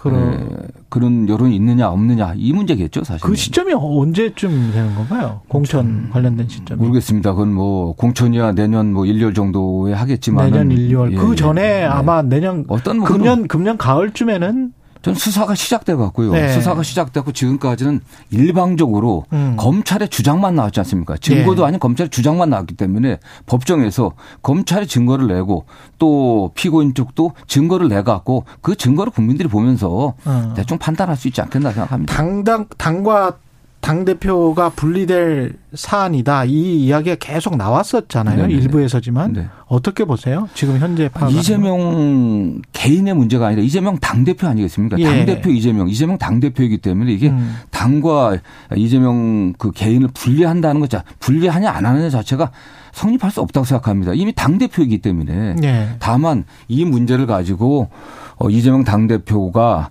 나서 갖고 당을 갖다 뭐라고 할까 움직여 갖고서 음. 대응을 한다면 좀 문제가 있겠죠. 그치? 근데 이재명 당대표는 지금 그렇게 안 하고 있습니다. 음. 가능한 본인이 당은 민생에 집중하고 예. 이 문제는 내가 최선을 다해서 대응하겠다. 이런 입장이거든요, 기본적으로. 국민의힘 상황은 어떻게 보십니까? 이게 구- 지금 국민의힘이 지금 여당인지 아니면 국정을 책임지고 있는 정당인지 상당히 의문이 됩니다. 예. 민생이 굉장히 어렵지 않습니까? 지금 뭐 고물가, 고금리 굉장히 심각한 민생이 어려운 상황임에도 불구하고 지금 여당의 당대표로 나온 사람들이 민생에 대한 얘기는 하질 않아요. 예. 예, 윤심이 어디가 있냐는 얘기만 하고 있습니다. 그러면서 대선에서 상당 기여를 해, 처음에 했었던 뭐 김종인 전 뭐 비대위원장이라든가 이준석 저 전 당대표 그야말로 망신줘서 쫓아내고 이제는 에, 나경원 의원을 쫓아내겠다는 거 아니겠습니까 여기서. 음. 그리고 나경원 당대표를 저출산 고령위원회 위원장 그다음에 기후변화 대사에 임명한 사람이 누굽니까? 대통령이 임명했습니다. 근데 본인이 이러저런 여건 때문에 사직 사임계를 내고 나니까 사직하겠다고 하니까 그야말로. 예. 해임이라고 하는 그건 공무원의 중징계에 해당하는 겁니다. 음. 법적으로 이게 해임되는 상황인지 해촉되는 상황인지는 잘 모르겠지만 해임이라고 하는 중징계 를 하여튼 내린 거 아니겠습니까? 그렇게 결국엔 출마를 못하게 막고 있는데 전 나경원 당대표가 이러한 상황에서 어떤 정책 선택을 하느냐에 본인의 미래가 달려있다고 생각합니다. 네. 그 관련해서 대통령실 뿐만이 아니고 지금 저 이재명 당대표의 사법 리스크 그 다음에 대응되는 게 이제 김건희 여사 네네. 의혹과 관련해서는 이게 맞대응 성격으로 비춰지는 건지 어떻게 보십니까? 아니 이미 지금 네. 에, 도이치모터스 관련자들의 재판 과정에서 김건희 여사가 네. 직접 그 주가 조작을 에, 지시했다고 하는 증거들이 나오고 있지 않습니까, 사실은. 예. 저는 이 점에 관련해 갖고서 법무부 장관이나 검찰은 왜 얘기를 안 하는지 모르겠어요. 아무도 얘기를 안 하고 있습니다. 음. 오히려 지금 야당 대표, 야당 대표와 관련된 사건에 대해서는 마치 확정적으로 유죄가 있는 것처럼 얘기를 하면서 이 점에 가서 아무 얘기를 하고 있질 않아요. 음. 저는 이런 면에서 수사가 불공정한 거 아니겠습니까? 굉장히 불공정하고 형평에 어긋난 정의에 어긋난 수사를 하고 있는 겁니다. 당연히 조, 소환해서 조사를 해야 되죠. 예, 검찰이 계속 이렇게 수사나 조사를 안 한다고 하면 그렇기 때문에 지금 특검 얘기가 나오는 거 아니겠습니까? 그건 무슨 뭐 이재명 당대표에 대한 예. 맞대응의 문제가 아니라 예. 최소한 법적 정의, 법적 음. 형평성, 정의에 관련된 문제 아니겠습니까 이게? 예. 대통령의 부인이라고 해서 조사 안 받는 게 그게 정의로운 겁니까? 그게? 예. 대통령이 지금 아랍에미레이트 갔다가 아랍에미레이트 적은 이란이다 이렇게 발언을 해서 상당히 지금 논란이 되고 있는데 그 대통령의 외교에 관해서는 어떻게 보십니까?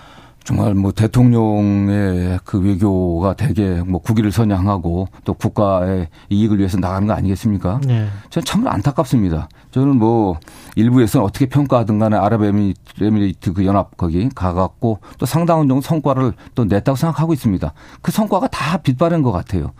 한국과 이란과의 관계는 저 굉장히 오랜 그 60년 정도의 어? 외교 관계 그 역사가 있고 서로 교육 무역 규모도 상당히 큽니다. 예. 그런데 어떤 3단 논법으로 그 UAE의 저기 이란. 저 이란이고 네. 어? 한국과 이란 저 UAE는 형제니까 한국과 이저 아랍에미리트 연합방 형제고 아랍에미리트의 적은 음? 이란이니까 이란의 적은 한국이다 이런 식으로 돼버린 거 아니겠습니까 사실은 예. 심각한 문제죠 사실은 더군다나 외교부에서 어, 순방 전에 대통령실에 보낸 문건에는 그 UAE와 이란과의 관계가 파트너 관계 있고 굉장히 최근에 에, 관계가 지금 개선되고 있다. 뭐 이런 취지의 그 메모를 보냈다고 하는데 아, 대통령? 어떻게 적으로 규정하고 있습니까, 이게?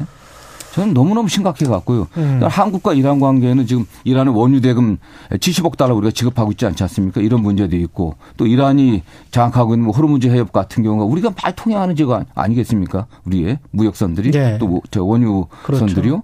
더군다나 이란은 굉장히 많은 우리 에, 교민들이 지금 거주하고 있고요. 음. 저는 이게 빨리 인정하고 실수였다고 사과하시고 예. 네? 또 관계를 개선하는 게 급선무라고 생각합니다. 네. 여기까지 듣겠습니다. 민주당 정성호 의원이었습니다. 고맙습니다. 네, 감사합니다. 여러분은 지금 KBS 1라디오 최경영의 최강 시사와 함께하고 계십니다.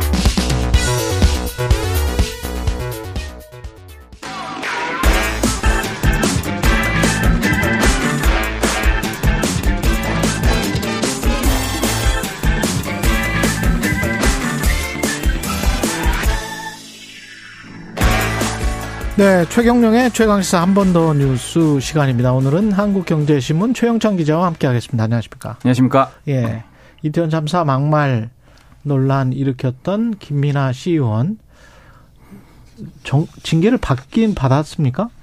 받긴 받았습니다. 30일 출석 정지. 뭐 삼- 일각에서는 30일 출석 정지? 예, 일각에서는 유급휴가 떠나냐 뭐 예. 이런 말도 나오는데요. 예. 조금 소개해 드리자면 김민아 창원 시의원 얘기입니다. 국민의힘 소속이고요. 일단 그 의원직을 유지하게 됐습니다. 이 창원시의회가 어제 표결을 했는데요. 재적 의원 45명 중에 출석 의원 44명, 그리고 찬성표가 20표 나왔고요. 반대표가 20표 나왔습니다. 한 명은 기권했고 3명의 표는 무효 처리됐습니다. 이 제명 안건이 가결되려면요. 재적 의원의 3분의 2 이상인 30명이 찬성을 해야 합니다. 예. 이 창원시의회는 이 구성을 보면은 국민의힘 27명, 민주당 18명으로 구성됐습니다.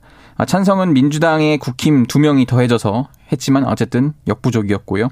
김 의원은 앞서 이 SNS에 소위 막 시체파리 족속들 뭐 이런 글을 올려서 논란이 됐습니다. 답답하네요. 예. 출석 정지안 이건 이게 출석 정지라는 게 징계입니까, 근데? 어, 징계 중에 하나더라고요. 이게 예. 이제 국힘의원들 중심으로 표결이 됐는데 이 중계 수위를 낮춘 그 30일 출석 정지안이 발의됐고 통과가 됐는데 아, 그뭐 이게 여러 개가 있어요. 공개 회의에서의 경고, 뭐 공개 회의에서의 사과. 30일 이내에 회의 그 출석 정지, 그 다음이 이제 제명 이렇기 때문에 예. 제명 다음은 사실 이 그 징계가 맞긴 합니다. 아, 그렇군요. 예. 근데 어쨌든 원래 징계 수위가 원래 낮았네. 그렇습니다. 뭐 자, 중이 제 머리 못 깎는다는 예. 말처럼 좀 그런 게 있는데요. 예. 어, 국민의힘 의원 측은 이렇게 설명을 합니다. 김 의원이 반성을 하고 있다. 음. 또 공개 사과도 했다. 뭐 이러면서 SNS에 올린 글이 유가족 폄훼가 아니라 이 사건에 대한 정치적 견해를 밝힌 개인적 소신이다. 뭐 이런 논리를 아, 들이댔습니다. 유족들이 반발할 수밖에 없을 것 같습니다. 예. 그렇습니다. 지금 민주당 의원들도 바로 기자회견을 열고 군- 김 의원을 감싸는 시의회 이 국힘 의원들을 강력히 규탄한다. 뭐 막가파식 패거리 정치다. 하늘이 노한다. 이렇게 비판을 했고요. 그 이태원 참사 경남 대책위원회도 앞서서 이제 제명한 본회의 통과를 촉구했었는데 끝나자마자 이런 결론이 나와서 3차 가해다. 이렇게 비판적인 목소리를 내고 있습니다. 그리고 대한의사협회 관련해서 의대 정원 확대 요구가 경실련 쪽에서 시민단체 쪽에서 지금 계속 나오고 있나 보네요. 예, 그렇습니다. 이번 주에 나왔습니다. 대한의사협회에서는 반대하는 뭐 이런 입장입니까? 네, 어제 입장문을 냈는데요. 예. 우리나라는 의사 부족이 아니라 오히려 의사 공급 과잉을 우려해야 하는 상황이 다가오고 있다. 이런 음. 입장을 제시했습니다. 이게 왜 그러냐면은 지난 16일에 경실련에서 의대 정원을 확대해야 한다는 요구를 강하게 했는데 이 주장에 이제 발끈한 건데요. 예. 의협 측 논리는 이렇습니다. 우리나라가 전 세계적으로 유례 없이 빠른 저출산 현상을 겪고 있는데 반해 의사 수가 빠른 속도로 늘어나고 있다. 그러니까 이제 인구가 작년에 5,200만 명에서 2070년이면 3,800만 명으로 감소하는데 어, 우리나라 의사 수는 매년 3,200명씩 추가로 배출되고 있다는 거거든요. 그러니까 야. 의사는 정년이 없는 직업이잖아요. 그래서 그렇죠. 70대, 80대가 돼도 사실 마음만 먹으면 할 수 있기 때문에 의사 수는. 예, 줄어들지 예. 않고 있다는 게 협회 주장입니다. 그러면 이게 인구 수는 줄어드는데 의사 수는 계속 늘어나고 있으니까 이렇게 되면은 의사 수가 오히려 과잉이 될 수 있다. 그게 이제 의협 측 예. 주장이고요. 경실련은 근데 아니다. 아, 뭐 그게 꼭 아니라는 건 아니지만 예. 그러니까 지역 의료 격차 실태라는 조사를 발표한 거예요. 음. 그러니까 여기 보면은 인구 10만 명당 치료 가능 사망률이라는 통계를 갖고 왔는데 전국 평균이 43.8명, 한 해 22,400여 명이고 매일 61명이 적절한 치료를 받지 못해 사망한다. 이런 통계를 들고 온 건데요. 그러니까 문제는 어디 사는지에 따라 이 치료 가능 사망률이 크게 달라진다는 건데 예. 충북이 50.56명으로 가장 높았습니다. 그리고 인천, 강원, 전남, 경북 등도 이 평균치보다 높았거든요. 가장 낮은 곳은 세종입니다. 34.34명이고 이 지역 간 최대 격차는 또 16명 정도 됐고요. 아, 경실련은 이 지역 의료 격차를 해소할 방법으로 공공의대를 설립해야 한다 이렇게 주장을 했습니다. 의사협회가 공공의대 설립을 반대하는 거는 아닙니까? 아니면은 치료 가능 사망률 이것도 어떤 자의적으로 해석을 하고 있다 경실련이 이렇게 생각을 하는 건가요? 네, 그렇게도 하고 있고 사실 의사 수 정원 늘리는 거나 의대 새로 만드는 거에 대해서 굉장히 좀 반발을 하고 있는 편입니다. 음, 공공의대도? 네, 네 그렇습니다. 지금 그런 상황이고 예. 그러니까 이 치료 가능 사망률이라는 걸 잠깐 한 번 더 설명을 드리자면 의사협회는 이렇게 얘기하는 거예요. 그 충북이 가장 높다고 말씀드렸는데 이 충북 이 아무리 높아도 OECD 국가들과 비교하면은 한 5위 수준에 수준에 해당해서 의료 서비스 질 지표로는 전반적으로 우리나라가 다 뛰어나다. 음. 그러니까 이게 지금 문제가 뭐냐면 필수 의료 그리고 지방 기피 문제에 대해서는 근본적인 해결책 없이 무리하게 의사 수를 늘리기 때문에 해당 분야 기피 현상이 해결되지 못하다는 거거든요.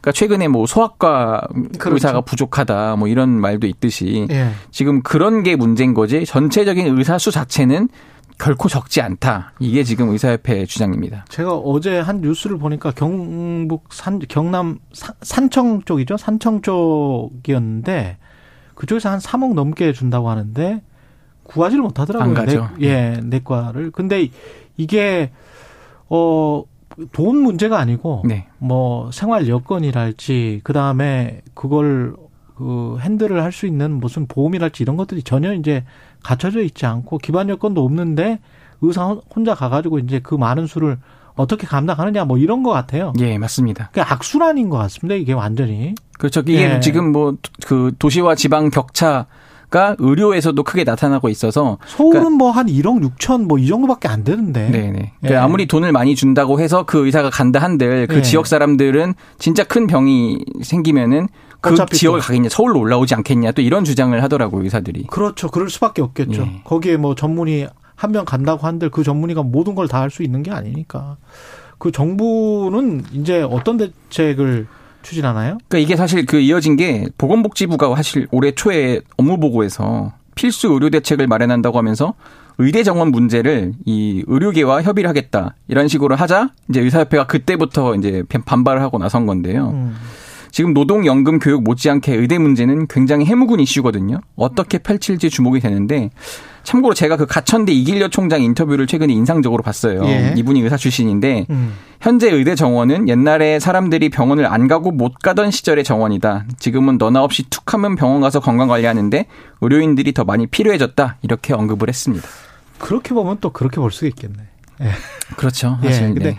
불균형이 가장 큰 문제네요. 지역 불균형하고 그다음에 과별로 사실 소아과 뭐 산부인과 꼭 필요한 거 있잖아요. 네. 사람이 응급실 의사도 굉장히 부족한 편이고. 제가 그 네. 3년 전에 아기 낳았을 때 음. 분만이 가능한 또 산부인과가 적습니다. 진짜. 예. 예.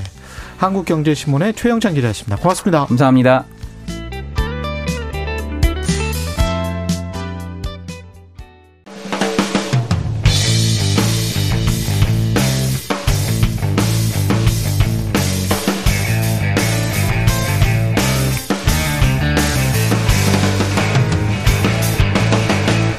최경영의 최강 시사.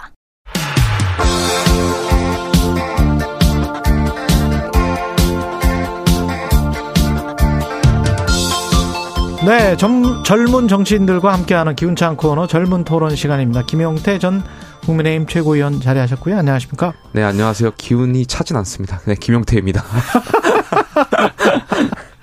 장경태 태태 토론이네요. 민주당 최고위원 자리하셨습니다. 안녕하십니까? 네, 안녕하세요. 예. 정영태입니다. 아재 예. 개그 하지 않겠습니다. 예. 아, 저한테 훅 날리시는 것 같은데, 어퍼컷 맞, 맞은 것 같은 그런 분위기입니다, 지금. 예, 아재로서, 예. 풀어 나가 보겠습니다. 이재명 민주당 대표는 지금 토요일에 출석하겠다, 28일에 출석하겠다. 가 정성호 의원한테도 이야기를 들었었는데, 일단 잘했다는 분위기인 것 같습니다. 민주당에서도 그렇게 생각합니까? 일단 어제 최고위원회에서는 뭐 다시 반대 의견이 많았습니다. 네. 아, 뭐 그래요? 저도 뭐 네. 그러니까 이걸 논의하거나 공식적으로 하진 않았지만 또 의견 음. 정도 개진은 했는데요. 뭐 어찌되었건 이 변죽만 울리고 있는 이 검찰의 돌림 노래 대장동에서 선거법에서 뭐 성남 FC에서 이제 변호사비 쌍방울 어쩌고 다 할 수 있는 거 다 하고 있는데요. 뭐 저희는 적극적으로 협조하겠다 검찰의 수사에 이런 입장이고요. 또 대표께서 결단을 내리셨기 때문에 그만큼 아마도 설 민심 밥상에 어, 결코 우리는 거기에 대해서 당당하게 응하겠다는 입장이고요. 여기에 비해서 뭐 김건희 여사는 단 한 차례도 소환하지 않고 있어서 어, 아마도 국민들께서 공정한 수사, 성역 없는 수사 매우 중요하다고 많이들 생각하시는데요. 아마도 많은 분들이 이 설 민심의 밥상에 충분히 비교 대상이 된다라고 봅니다. 김용태 최고위원은 어떻게 보세요? 이게 매칭이 서로 되나요? 갈 수밖에 없는 상황이죠. 이재명 네. 대표가 뭐 가고 안 가고가 아니라 음. 안 가면 본인들로서는 의혹이 더 커질 거기 때문에 음, 당연하다. 예, 당연히 갈 수밖에 없는 상황이 될 거고요. 그런데 지난번에 그 검찰 소환 될 때 음. 제가 장경태 의원님 그 혁신 위원장이시니까 네. 따라가지 말라고 그렇게 부탁을 드렸거든요. 아, 그랬구나. 근데 제가 방송 보는데 깜짝 놀랐습니다. 아주 있던데. 오른, 아, 뒤에가 아니라 바로 오른쪽에 네. 어, 떳떳하게 서 계신데 오른쪽 뒤에. 예. 저는 진짜 정치 선배기도 하고 장태 의원이 가지 않았으면 좋겠다는 게 왜냐하면 네. 물론 수사 결과를 끝까지 지켜봐야 되겠지만 법원 판단에서 만약에 1심에서 유죄가 나왔을 때 음. 그때 또 어떻게 하시려고 그래? 지도부 또 그때 민주당의 대응은 어떻게 예, 하는 무릎 꿇고 또 이게 사과하고 다른 게요. 혁신 민주당의 최고위원들은 당 대표를 지키기 위해서 노력하고요. 네. 국민의힘의 최고위원들은 당 대표 사퇴하라고 물러나라고 시위하지 않았습니까? 그게 좀 다- 당마다 다른 것 같습니다. 네. 하여튼 2차 그 저기는 안 가실 거죠? 그 아니, 모르겠어요. 아니, 가고 싶은데 마세요. 변호사 한 명만 네. 데리고 간다. 의원님 그 가시면 의원님 정치에 네. 그썩 좋을 것 같지가 않습니다. 헤어질 결심을 하셔야 될 시점이 온 것 같습니다. 아, 그렇습니까? 결심. 네. 예. 가고 당- 싶네요, 더. 당과 당 대표가 헤어질 결심을 지금 하는 중입니까? 아니면은 이재명 당 대표 체제로 쭉 총선까지 어떤 중요한 팩트가 나오지 않으면 갈 수밖에 없다 이렇게 지금 보는 건가요? 가장 중요한 것은 네. 저희 이제 당원과 지지자들의 마음이라고 생각하는데요. 음. 당원과 지지자들은 이재명 대표를 이 중심으로 똘똘 뭉쳐야 된다라는 의식이 가장 강하고요. 예. 또올 초에 저희가 문재인 대통령님 배로 또 평산마을 갔을 때도 대통령께서도 어, 이재명 대표를 중심으로 해서 이 민주주의 후퇴를 막아야 된다라는 말씀을 하셨기 때문에 어, 저희는 뭐 흔들림 없이 예, 갈 예정입니다. 근데 뭐 국민의힘은 요즘 뭐 소- 불출마 연판 정도 돌리고 참 재밌게 놀고 그, 그 이야기는 좀 이따가 네. 장태현님 그 예. 문재인 전 대통령 네. 말씀 행간을 잘 읽으셨어야죠. 그 예. 경제나 이런 민생 부분에서는 똘똘 뭉치되 제가 이해한 바로는 당 대표 개인 사법 리스크에 대해서는 어. 똘똘 뭉치라는 뜻을 전 이해를 못했거든요. 그래서 음. 행간을 잘못 왜곡하시는 거 아닌가 제가 바로. 옆에 앉아 예. 있었습니다. 근데 아까 저 김용태 최고위원이 지적한 것처럼 만약에 하나라도 유죄가 나온 다거나 또는 정진상 김용이 유죄가 나왔을 때도 분명히 정치적 리스크가 이- 있거든요.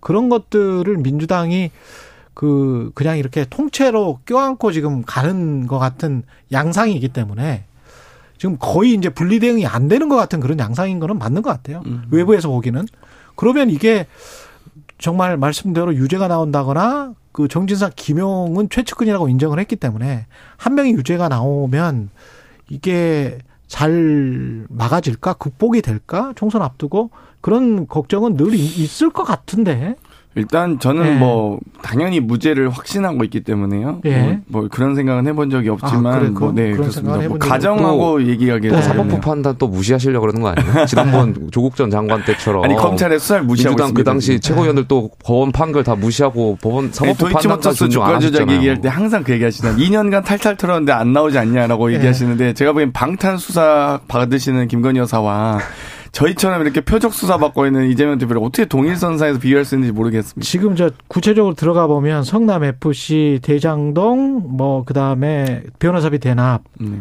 그 중에서 뭐가 확실히 나왔다 또는 안 나왔다 뭐 어, 김용태 최고위원부터 음, 음. 여쭤봐야 되겠네요. 도대체 뭐가 있어요? 저는 뭐 와, 이재명 대표께서 음. 전 국민의 지금 법률 상식을 올려주고 계셔가지고 저도 막 법률 전문가가 아닌데 네. 지금 너무 복잡한데 저는 일단 성남 FC 거는 제 3자 뇌물죄가 조금 이렇게 합리적으로 어, 맞아가지 않나 생각돼요. 음. 결국에는 뭐 정답 부정한 청탁이 있었느냐가 검찰에 입증이 돼야 되겠지만 그 부분을 좀 더 지켜봐야 될 것 같아요. 음. 뭐 성남 FC도 완전히 별건인데요. 뭐 네. 성남 FC가 이재명 대표 소유물이면 뭐 가능하다고 뭐 생각할 수도 있는데 제3자 뇌물 공여가. 근데 성남 FC는 그냥 성남시 겁니다. 그리고 성남시가 시장이 그냥 시민 구단주로 있을 뿐이고요. 어 성남 FC가 광고비를 광고비 영업을 하는 것과 지금 뭐 방금 말씀하셨듯이 뭐 여러 가지 이 도시계획 과정에서 음. 뭐 여러 용적률이라는 만약 종상이라는 혜택이 막 연동돼 있다면 연동될 수가 없습니다. 왜냐하면 도시계획위원회 의사결정과 성남FC 광고 영업과는 완전 별도 프로세스거든요. 단지 아. 그 중에 명예 구단주, 뭐 명- 시장이 명예 구단주를 한다. 이거 하나 말고는 겹치는 게 하나도 없습니다. 그렇기 때문에 저는 확신하고 이- 있습니다. 시- 음. 기부 체납이랑 헷갈려 하시는 것 같은데 성남시랑 성남 FC는 별도로 조직이고요. 그렇죠. 재단이잖아요. 그러니까 말씀하신 대로 기부 체납이려면 그런 요건이 되겠지만 지금 어쨌든 뭐 이재명 대표께서 사익 추구 안 하셨다고 말씀하시는데 결과적으로 그것이 제3자 뇌물죄가 되는 거잖아요. 사익을 추구 안 하셨으니까. 근데 이제 거기에 검찰이 입증해 된 것은 부정한 청탁이 정말 있었느냐. 물론 박근혜 전 대통령 같은 경우에 그 어, 당시에 동계 스포츠 재단 그때 법률 판단을 보면은 부정한 청탁을 좀 더 폭넓게 해석하더라고요. 묵시적 청탁까지 인정했기 때문에. 왜냐면 미래 재단은 예, 예. 그, 그 소유물이었으니까 예, 그렇죠. 그때도 민주당은 되게 강하게 나오시더니 이번에는 굉장히 다르게 해석하시는 것 같아가지고 글쎄 좀 미르재단과 내로남불인 케이스 것 같은데. 그러니까 성남 FC를 같이 동일선상에 놓을 수 있나 이런 생각이 들고요. 성 이게 시장이 시민을 위해서 기업이 시민을 위해서 제공한 광고 혜택을 그걸 시장의 소유거나 시장이 뇌물을 시민에게 줬다? 그런 경우가 있습니까? 저는 참, 이게 아마 대한민국 헌정사상 최초의 사례가 되지 않을까. 만약 그걸 만약에 유죄로 기소를 한다면. 그 이- 좀 재판은 저는 무조건 무죄 날 거라고 보는데요. 검찰이 무리하게 기소를 한다면 대한민국 헌정사상 최초의 일이다. 그것도 그렇게 생각합니다. 이재명 예. 대표께서 전 국민의 법률 상식 올려주시고 계신다는 거는 뭐 지명, 자명한 사실인 것 근데 같습니다. 이게 뭐 당장 다 닥쳐오는 거는 체포영장이랄지 이제 구속영장과 관련된 건데 28일에 이제 출석을 하고 병합을 하든 어떻게 하든 간에 성남 FC와 대장동을 병합해서 구속영장을 청구할 수 있다. 이게 지금 언론에 나오는 보도 내용인 것 같은데 그럴 가능성 그리고 그 이후에 전개되는 상황은 어떻게 보십니까? 저는 검찰이 사용 가능한 카드는 다 쓸 거라고 다 봅니다. 쓸뭐 예를. 들면 뭐 체포 동의안을 보낸다든지 소환 요구를 한다든지 그리고 마지막에 뭐 기소를 그냥 답정러 기소거든요. 예. 그렇기 때문에 무조건 기소한다고 보고 있습니다. 어떻게 해서든 아. 재판을 끌면서 총선까지 가고 싶어하는 마음은 뭐 충분히 이해하고 있고요. 예. 어찌됐건 예상하고 있고 이해는 안 가지만 어찌됐건 그런 부분들을 뭐 검찰이 뭐 최선을 다할 텐데 예. 결국 변죽만 울리다 끝난 빈수레가 요란한 수사로 끝나지 않을까 이렇게 생각이 들고요. 음. 그, 그, 그 대신 그 정치적 책임은 온전히 다 어, 검찰과 국민의힘이 전 다 지게 될 거라고 봅니다. 나중에 예, 지금은 된다면 막 있는 것처럼 막 예. 분위기 다 잡았다가 만약 안 나올 경우에 어 과연 이 검찰이 헌정사상 초유의 야당 대표 소환부터 시작해서 지금까지 저질러온 일들을 그 아마 막심하게 후회하게 될 겁니다. 저 장태원님께서 또 까먹고 계신 것 같은데 이 지금 나와 있는 이재명 대표와 관련된 의혹들은 민주당 내에서 대선 기간에서 나왔던 의혹들입니다. 음. 그러니까 민주당 내에서 그 제기되었던 의혹들이라는 거 좀 잊지 마셨으면 좋겠고요. 음. 저는 검찰이 뭐 구속영장을 친다고 한들 아, 체포동의안을 한다고 한들 민주당이 계속해서 임시회 열어가지고 1년 내내 국회를 열어가지고 체포동의안을 통과 안 시켜줄 것 같기 때문에 그러니까 뭐 모든 방법을 다 쓰신다고 할 수밖에 없다 어, 모든 방법을 다쓸 수밖에 없다 말씀하셨지만 그렇게 또 민주당이 만들어 가고 있다는 점도 좀 인지하셨으면 좋겠어요. 근데 그 부분은 정치적인 것 같아요. 그러니까 사법적인 내용은 뭐 진실이 저희가 확정적으로 뭐 무죄다 유죄다 말할 수는 예, 예. 없을 것 같고. 근데 이제 체포영장이든 구속영장이든 뭐가 나왔을 때 그 회기 중인데 이제 불체포 특권과 관련해서 그거를 행사하느냐 마느냐의 문제잖아요. 아까 정성호 의원 같은 경우는 결국 국회의원들이 각자 개인이 판단해야 된다. 당에는 뭐 어떤 기준이 없다. 당에서 하달해주는 뭔가는 없다. 뭐 이렇게 말씀하시던데. 지금 뭐 10, 20여 차례 17대 국회 이후에 지금 체포동의안 쭉 보면요. 음. 어, 당론을 채택해서 뭐 부결시키거나 가결 이런 적은 거의 없습니다. 그러니까 예. 거- 거- 제가 알기로는 없는 걸로 알고 있고요. 이번 21대 국회 들어와서도 네 차례의 체포동의안이 있었지만 제가 뭐 당론으로 이렇게 해서 한 적은 없고 음. 개별적으로 의원님들이 어, 소신 투표 하십니다. 근데 뭐 예를 들면 이번 노웅래 의원님 체포동의안 같은 경우도 한동훈 장관님이 본인이 장관으로서 직접 수사하지 않고 수사 보고 받지 않는다고 하면서 그러면서 그렇게 얘기했던 분이 돈뭐 돈봉투 소리가 부스럭거렸다. 뭐 그러니까 돈봉투로 보인다. 본인이 부스럭거리는 소리들 앞으로 식사하면서 절대 내면 안 됩니다. 조용히 드시기 바라고요. 그래서 그런 것들을 본인이 지금 뭐 피의 사실 아마 증거 채택도 안 될 것 같은데 피의 사실을 뭐 공표하고 뭐 그러면은 그게 제대로 합당한 법무부 장관의 역할입니까? 구체적 개별 수사 사항에 대해서 본인이 다 알고 있다는 식으로 얘기하는 것 자체가 그리고 일장 연설을 늘어놓으시더라고요. 역대 법무부 장관이 체포동의안을 보고할 때 이러이러한 혐의가 있어서 국회에 체포동의를 구합니다. 이렇게 그냥 담백하게 얘기하지. 허, 막 일장 연설하면서 저 출마 선언하시는 줄 알았어요. 그 국민의힘에서 보면 나경원 전 의원을 출마하지 말라고 종용하는 초선 연판장이나 네. 어 민주당에서 노웅래 의원 체포동의안 부결시켰던 민주당 의원이나 그리고 앞으로 예상되는 바로 뭐 이재명 대표의 체포동의안이 왔을 때 좀 부결될 것으로 보이는데 음. 거기서 부결돼 표를 던지는 민주당 의원이나 다 마- 매한가지입니다. 국회의원분들은 늘 끊임없이 줄을 서야 하고 공천권에 대해서 목매달아 있기 때문에 국민의 상식이나 목소리를 대변하기보다는 늘 권력자를 추종하는 그런 구조밖에 될 수밖에 없어요. 우리 현- 정치 현실상. 아. 저는 그러한 부분이 좀 안타까운 거고요. 노웅래 의원님 체포동의안 부결은 공천하고 그러니까- 아무 관계가 없지 않을까요? 그러니까- 그러니까 근데 지금 연판장 48 명은 제가 장경태 확실한 것 의원님께서 같아요. 명분과 뭐 진정성을 말씀하셨지만 네. 그 명분에 대해서 국민들이 판단하기에는 썩 아니, 동의하시는 분은 많지 않을 것 같아요. 아직 빨리 국회 국회 들어오시면 좋겠는데요. 그 인사와 관련된 것은 무기명 투표, 투표입니다. 그래서 네. 누가 어떻게 하는지 몰라요. 그래서 근데 이상하게 이번 체포동의안도 민주당 참석보다 더 많은 불결 나옵니다. 예를 들면 음. 그러니까 국민의힘에서도 당연히 체포동의안은 그러니까 불구속 구- 이 수사의 원칙은 지켜져야 된다는 거 많이 이- 공감을 하고 계신 것 같고요. 전에 이제 이 21대 국회 들어와서 국민의힘 정찬민 의원 체포동의안 할 때도 국민의힘 의원님들이 한 104명인가 그 정도 됐을 때 96표 나왔습니다. 네. 뭐 여기까지만 말씀드리겠습니다. 그 쌍방울과 변호사비 대납을 이제 묶어서 언론에서도 이야기하고 이제 검찰에서도 그런 식으로 이제 자꾸 어 이야기가 나오는 것 같습니다. 특히 이제 두 사람이 알았다. 김성태 회장과 어 이재명 당대표가 알았다. 이거를 흘린 것 같은데 검찰이나 검찰 주변에서 뭐 이- 어떻게 보세요? 이게 변호사비 대납의 어떤 물증이나 뭐 이, 이게 될 수가 있을까요?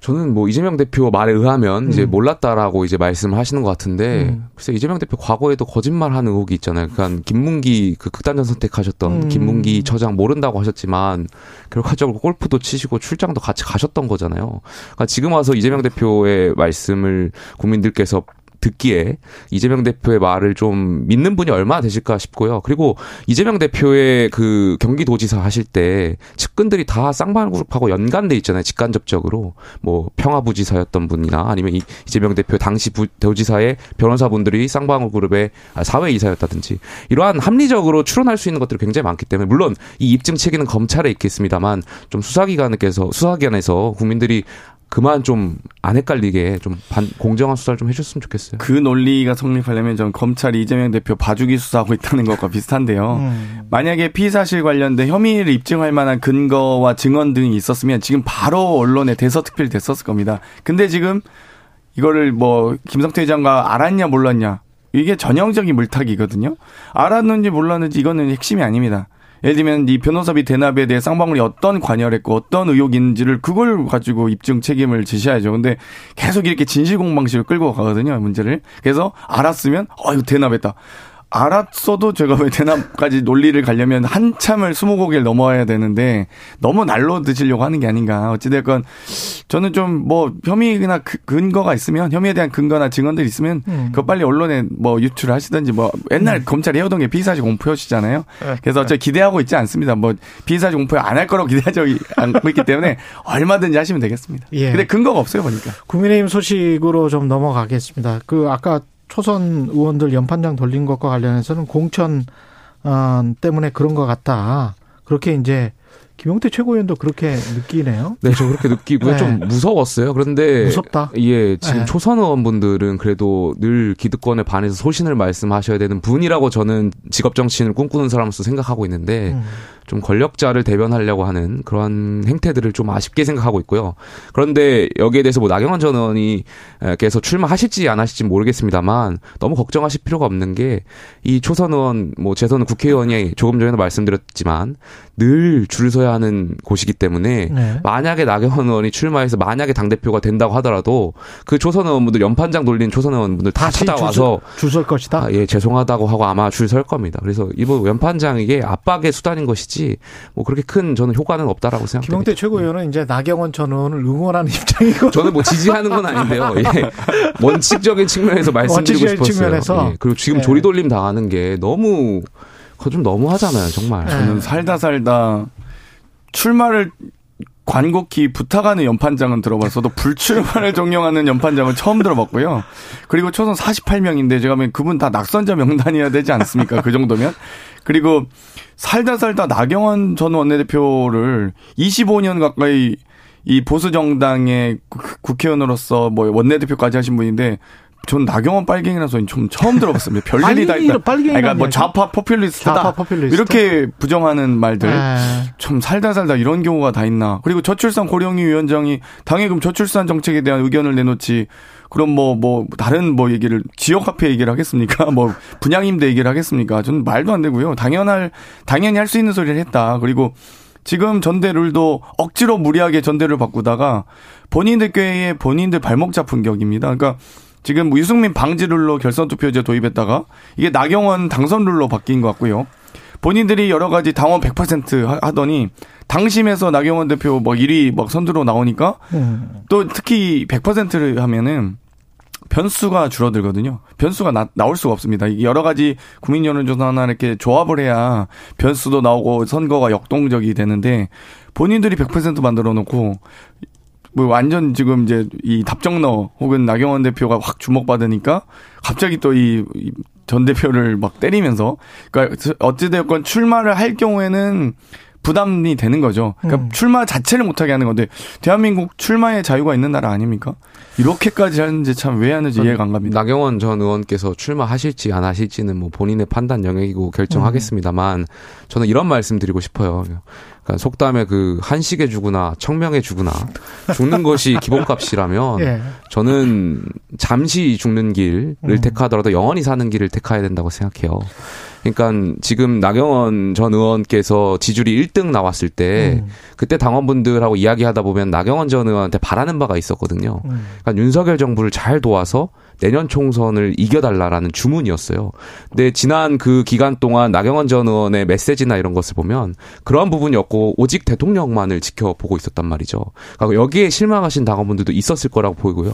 나경원 전 의원께서 만약에 출마한다면 프레임 전환이 필요하다고 생각해요. 그러니까 정말 나경원 의원이 4선 하셨는데 뭐 5선, 6선 하는 게 무슨 의미가 있겠습니까? 지금 순간에서. 어쨌건 역사의 한 복판에 본인이 자이든 타이든 올라와 계신 것이고 그렇다면 정말 윤석열 정부의 성공을 위해서 총선 과 반을 위해서 이기기 위해서 본인의 결기를 보여줘야 될 때다. 정말 어, 총선 과반 안 되면 본인이 정치를 포기하겠다라든지 아니면 공천 개혁이라든지 정말 이 상향식 공천이라든지 구- 음. 공천권을 당대표가 내려놓고 국민과 당원한테 드리겠다라든지 이런 희생적인 부분을 좀 해서 그런 당원분들을 감동시키고 그런 부분으로 프레임을 전환할 필요가 있지 않나 지금 상황에서 김기현 생각됩니다. 의원이 그 당대표로 확정이 되면 총선 전망은 어떻게 하세요? 그 민주당 입장에서는 민주당에서는 좋죠. 김기현 땡깁니까? 당대표의 네. 뭐, 뭐, 여러 이, 이 유튜버, 보수, 극우 유튜버 분들이 최고위원 딱 이렇게 앉아 있으면 얼마나 국민들께서 한심하게 보시겠습니까? 예. 근데 김기현 의원님의 장점은 네. 저 지도부 생활 같이 했는데 굉장히 네. 합리적이신 합리적이다. 분이에요. 중재를 잘 하시고 예. 왜 웃으시는지 모르겠는데. 그래서 저 지도부 생활하면서 그 이준석 대표 체제에서 굉장히 많은 갈등이 있었지만 예. 그럼에도 불구하고 제가 화를 내시는 걸 한 번밖에 못 봤어요. 음. 늘 합리적이신 분인데 최근에 조금 김기현 의원께서 보면은 좀 극우적인 발언을 하신다거나 아니면 좀 극단적인 발언을 좀 하시는 것 같은데 본인의 그 장점을 좀 잘 살리셨으면 좋겠어요. 단점이 방금도 말씀하셨듯이 최고위원이니까 아는 정도 대표 후보면 제가 국민의힘 당원이나 지지자들한테 물어보면 김기현 전 원내대표 누구예요? 약간 이런 경우가 많아서 그건 좀 극복하셔야 될것뭐 같습니다. 김기현 의원님, 나경원 전 의원님 모르겠지만 출마하시지. 그다음에 안철수 의원님, 뭐 조경태, 윤상현 의원님 모두 훌륭하신 분이고요. 저는 당의 일원으로서 훌륭한 선배분들이라고 생각합니다. 결정 과정에서 그 당원 투표 당원으로 100% 그다음에 이제 결선 투표제 그 그게 이제 유승민 배제였다고 한다면 지금 나경원 전 의원도 뜻밖의 이제 배제를 당하는 거고 권성동 전 원내대표가 이제 고사를 한 상황이잖아요. 그러면 대통령실이 뭐 드러날 정도로 지금 당무 개입을 하고 있는 거 아니냐 이런 어떤 주장에 관해서 어떻게 보세요? 대통령시 대통령께서는 인사권자고 네. 여기에 대해서 입장 표명은 충분히 할 수 있다고 생각해요. 그래서 뭐 당무 아? 개입이라고까지는 생각 안 하는데 네. 다만 어 지난 대통령실의 입장이 이제 당권에 영향은 줄수 있다라고 생각해요. 음. 어 다- 대통령의 의중을 어떻게 보면은 어, 간접적으로 드러낸 걸로 이제 보여지는 것처럼 당원들이 해석하실 수도 있다 보니까 음. 어, 저희 집권 여당이나 보수 정당 같은 당원분들께서는 대통령에 힘 실어 주자라는 생각을 가지신 분들도 있기 때문에 예. 그런 분들에게 표시면 영향이 조금은 있지 않을까 생각됩니다. 당권에 영향을 주는 발언이 나오면 안 되죠. 그러니까 명백한 당무 개입이고요. 네. 그러니까 당 대표와 최고위원 선거는 공당에, 최고 이 지도부 선거는 공직선거법을 준용합니다. 후보자 협박이나 후보자 매수는 이 강력히 처벌되는 범죄 행위고요. 대통령께서 직접 말씀하시진 않았더라도 대통령실 발로 계속 이렇게 나오시면 그러면 결국 청와대 출장소란 얘기밖에 안 듣는 겁니다. 음. 어떻게 국민의힘이 지금 보수 정당의 그래도 전통과 이런 역사를 가지고 있는 정당인데 이렇게 부실하게 무너질 수 있습니까? 전 정말 이해가 안 가지 않습니다. 그리고 입법부에 그래도 다 개개인이 헌법기관이라고 하는 국회의원들이 당대표 불출마를 종용하는 연판장 돌리는 건 정말 너무 어처구니가 없네요. 그러니까 아까 당원 100% 전대를 말씀하셨는데 음. 저는 여기 하나 더 변수가 결선 투표라고 생각해요. 결선 투표. 어, 정말 예측할 수가 없는 상황이고 결선 투표까지 안 갈 것이다. 김기현 의원은 그렇게 뭐 그렇게. 해석하실 수도 있는데 네. 전반적으로 후보가 많아지면 아무래도 결선 투표를 갈 수 있는 가능성이 좀 더 높지 않을까에 대한 개인적인 생각이 있고요. 음. 가게 되면은 누가 올라가느냐 그 거기서 뭐 김기현 의원이 만약 올라가시게 된다면 다른 상대 후보가 누가 올라가느냐에 따라서 이 연대가 어떻게 돼 향성되느냐 음. 이러한 것이 좀 관전 포인트일 것 같습니다. 만약에 결선 투표를 하면 김기현 의원이 나경원과 안철수 중에서 한 사람이 올라간다면 불리하게 되는 겁니까? 또 사상 검증을 또 이렇게 아니, 하시는데 아니, 아니, 정치적으로. 저, 저는 예 비윤 한상태 의원께서 지금 감별을 예. 하고 계시잖아요. 아니, 판세. 분석은 어떻게 돼요? 판세 분석. 저는 그러면. 김기현 전 대표가 오히려 그러니까 결선 투표 없었으면 1위를 하셨을 수도 있을 것 같아요. 지금 음. 분위기로 쭉 밀고 가면. 예. 근데 오히려 결선 투표 간다 했을 때 표 확장성을 봐야 되는데요. 과반을 확보할 정도 표 확장하기는 어렵다고 보고 있어요, 사실. 아, 그래요? 예. 예. 분위기가 계속 이렇게 가는데 아직 사실은 꽤 남았어요. 맞습니다. 투표일까지는 전당 투표일까지는 남았기 때문에 예, 그 그래프 상으로 보면은 굉장히 지금 치고 올라가는 거거든요. 김기현 의원이. 이 정도까지 도와주고 이 정도까지 밀어줬는데 그 정도 안 나오면 그게 더 이상한 겁니다. 그렇습니까? 네. 왜냐하면 네. 여당 집권 여당에서 대통령실에서 이 정도까지 메시지가 나오면서 네. 이 정도 전폭적인 지원을 했는데도 불구하고 사실 공황고만한 지지율 나오는 건 좀 심각하게 보셔야 돼요. 당원들 분위기는 어떤가요? 어, 처음에는 좀 대통령실 의중을 궁금해 하셨던 당원분들이 아무래도 대통령실 의 입장을 보고 좀 마음을 정하시려고 하는 분들도 계신 것 같고요. 음. 네, 나경원 전 의원이나 안철수 의원이나 이분들도 응원하신 당원분들도 있어서 음. 지금 끝까지 한번 지켜봐야 될 것 같아요. 저희 전당대회가 지금 흥행되고 있는 것 같아서 예. 당원회 하는 사람으로서는 굉장히 좀 그런 점에서 있어서는 기쁩니다. 당원들 마음도 누구로 아직 확정했다. 뭐 과거에 그런 말이 있었잖아요. 장재원 의원이 그런 이야기 했던가요? 윤심과 당신과 민심은 같다. 근데 그런 상황은 아니다. 그건 아닌 것 같아요. 왜냐하면 네. 이 말씀이 기억나요. 국회의원분들 줄 선다고 한들 당학 조직력이 과거처럼 뛰어나지가 않기 때문에 예. 당원들은 다 현명한 판단한다. 이런 말씀하셨거든요. 끝으로 대통령이 이제 외국에 나가셔서 성과를 거둔 거는 좋은데 자꾸 이제 말 실수랄까 이 논란이 어 좀 이것도 이란과 관련해서도 아랍에미리트의 적은 이란 이 말을 할 필요는 없었을 것 같은데. 예. 그러니까 한숨부터 나오는데요. 예. 일단 외국만 나가셨다 하면 사고 치시는 것 같아요. 그러니까 음. 이 이란과 우리나라는 수교 국가입니다.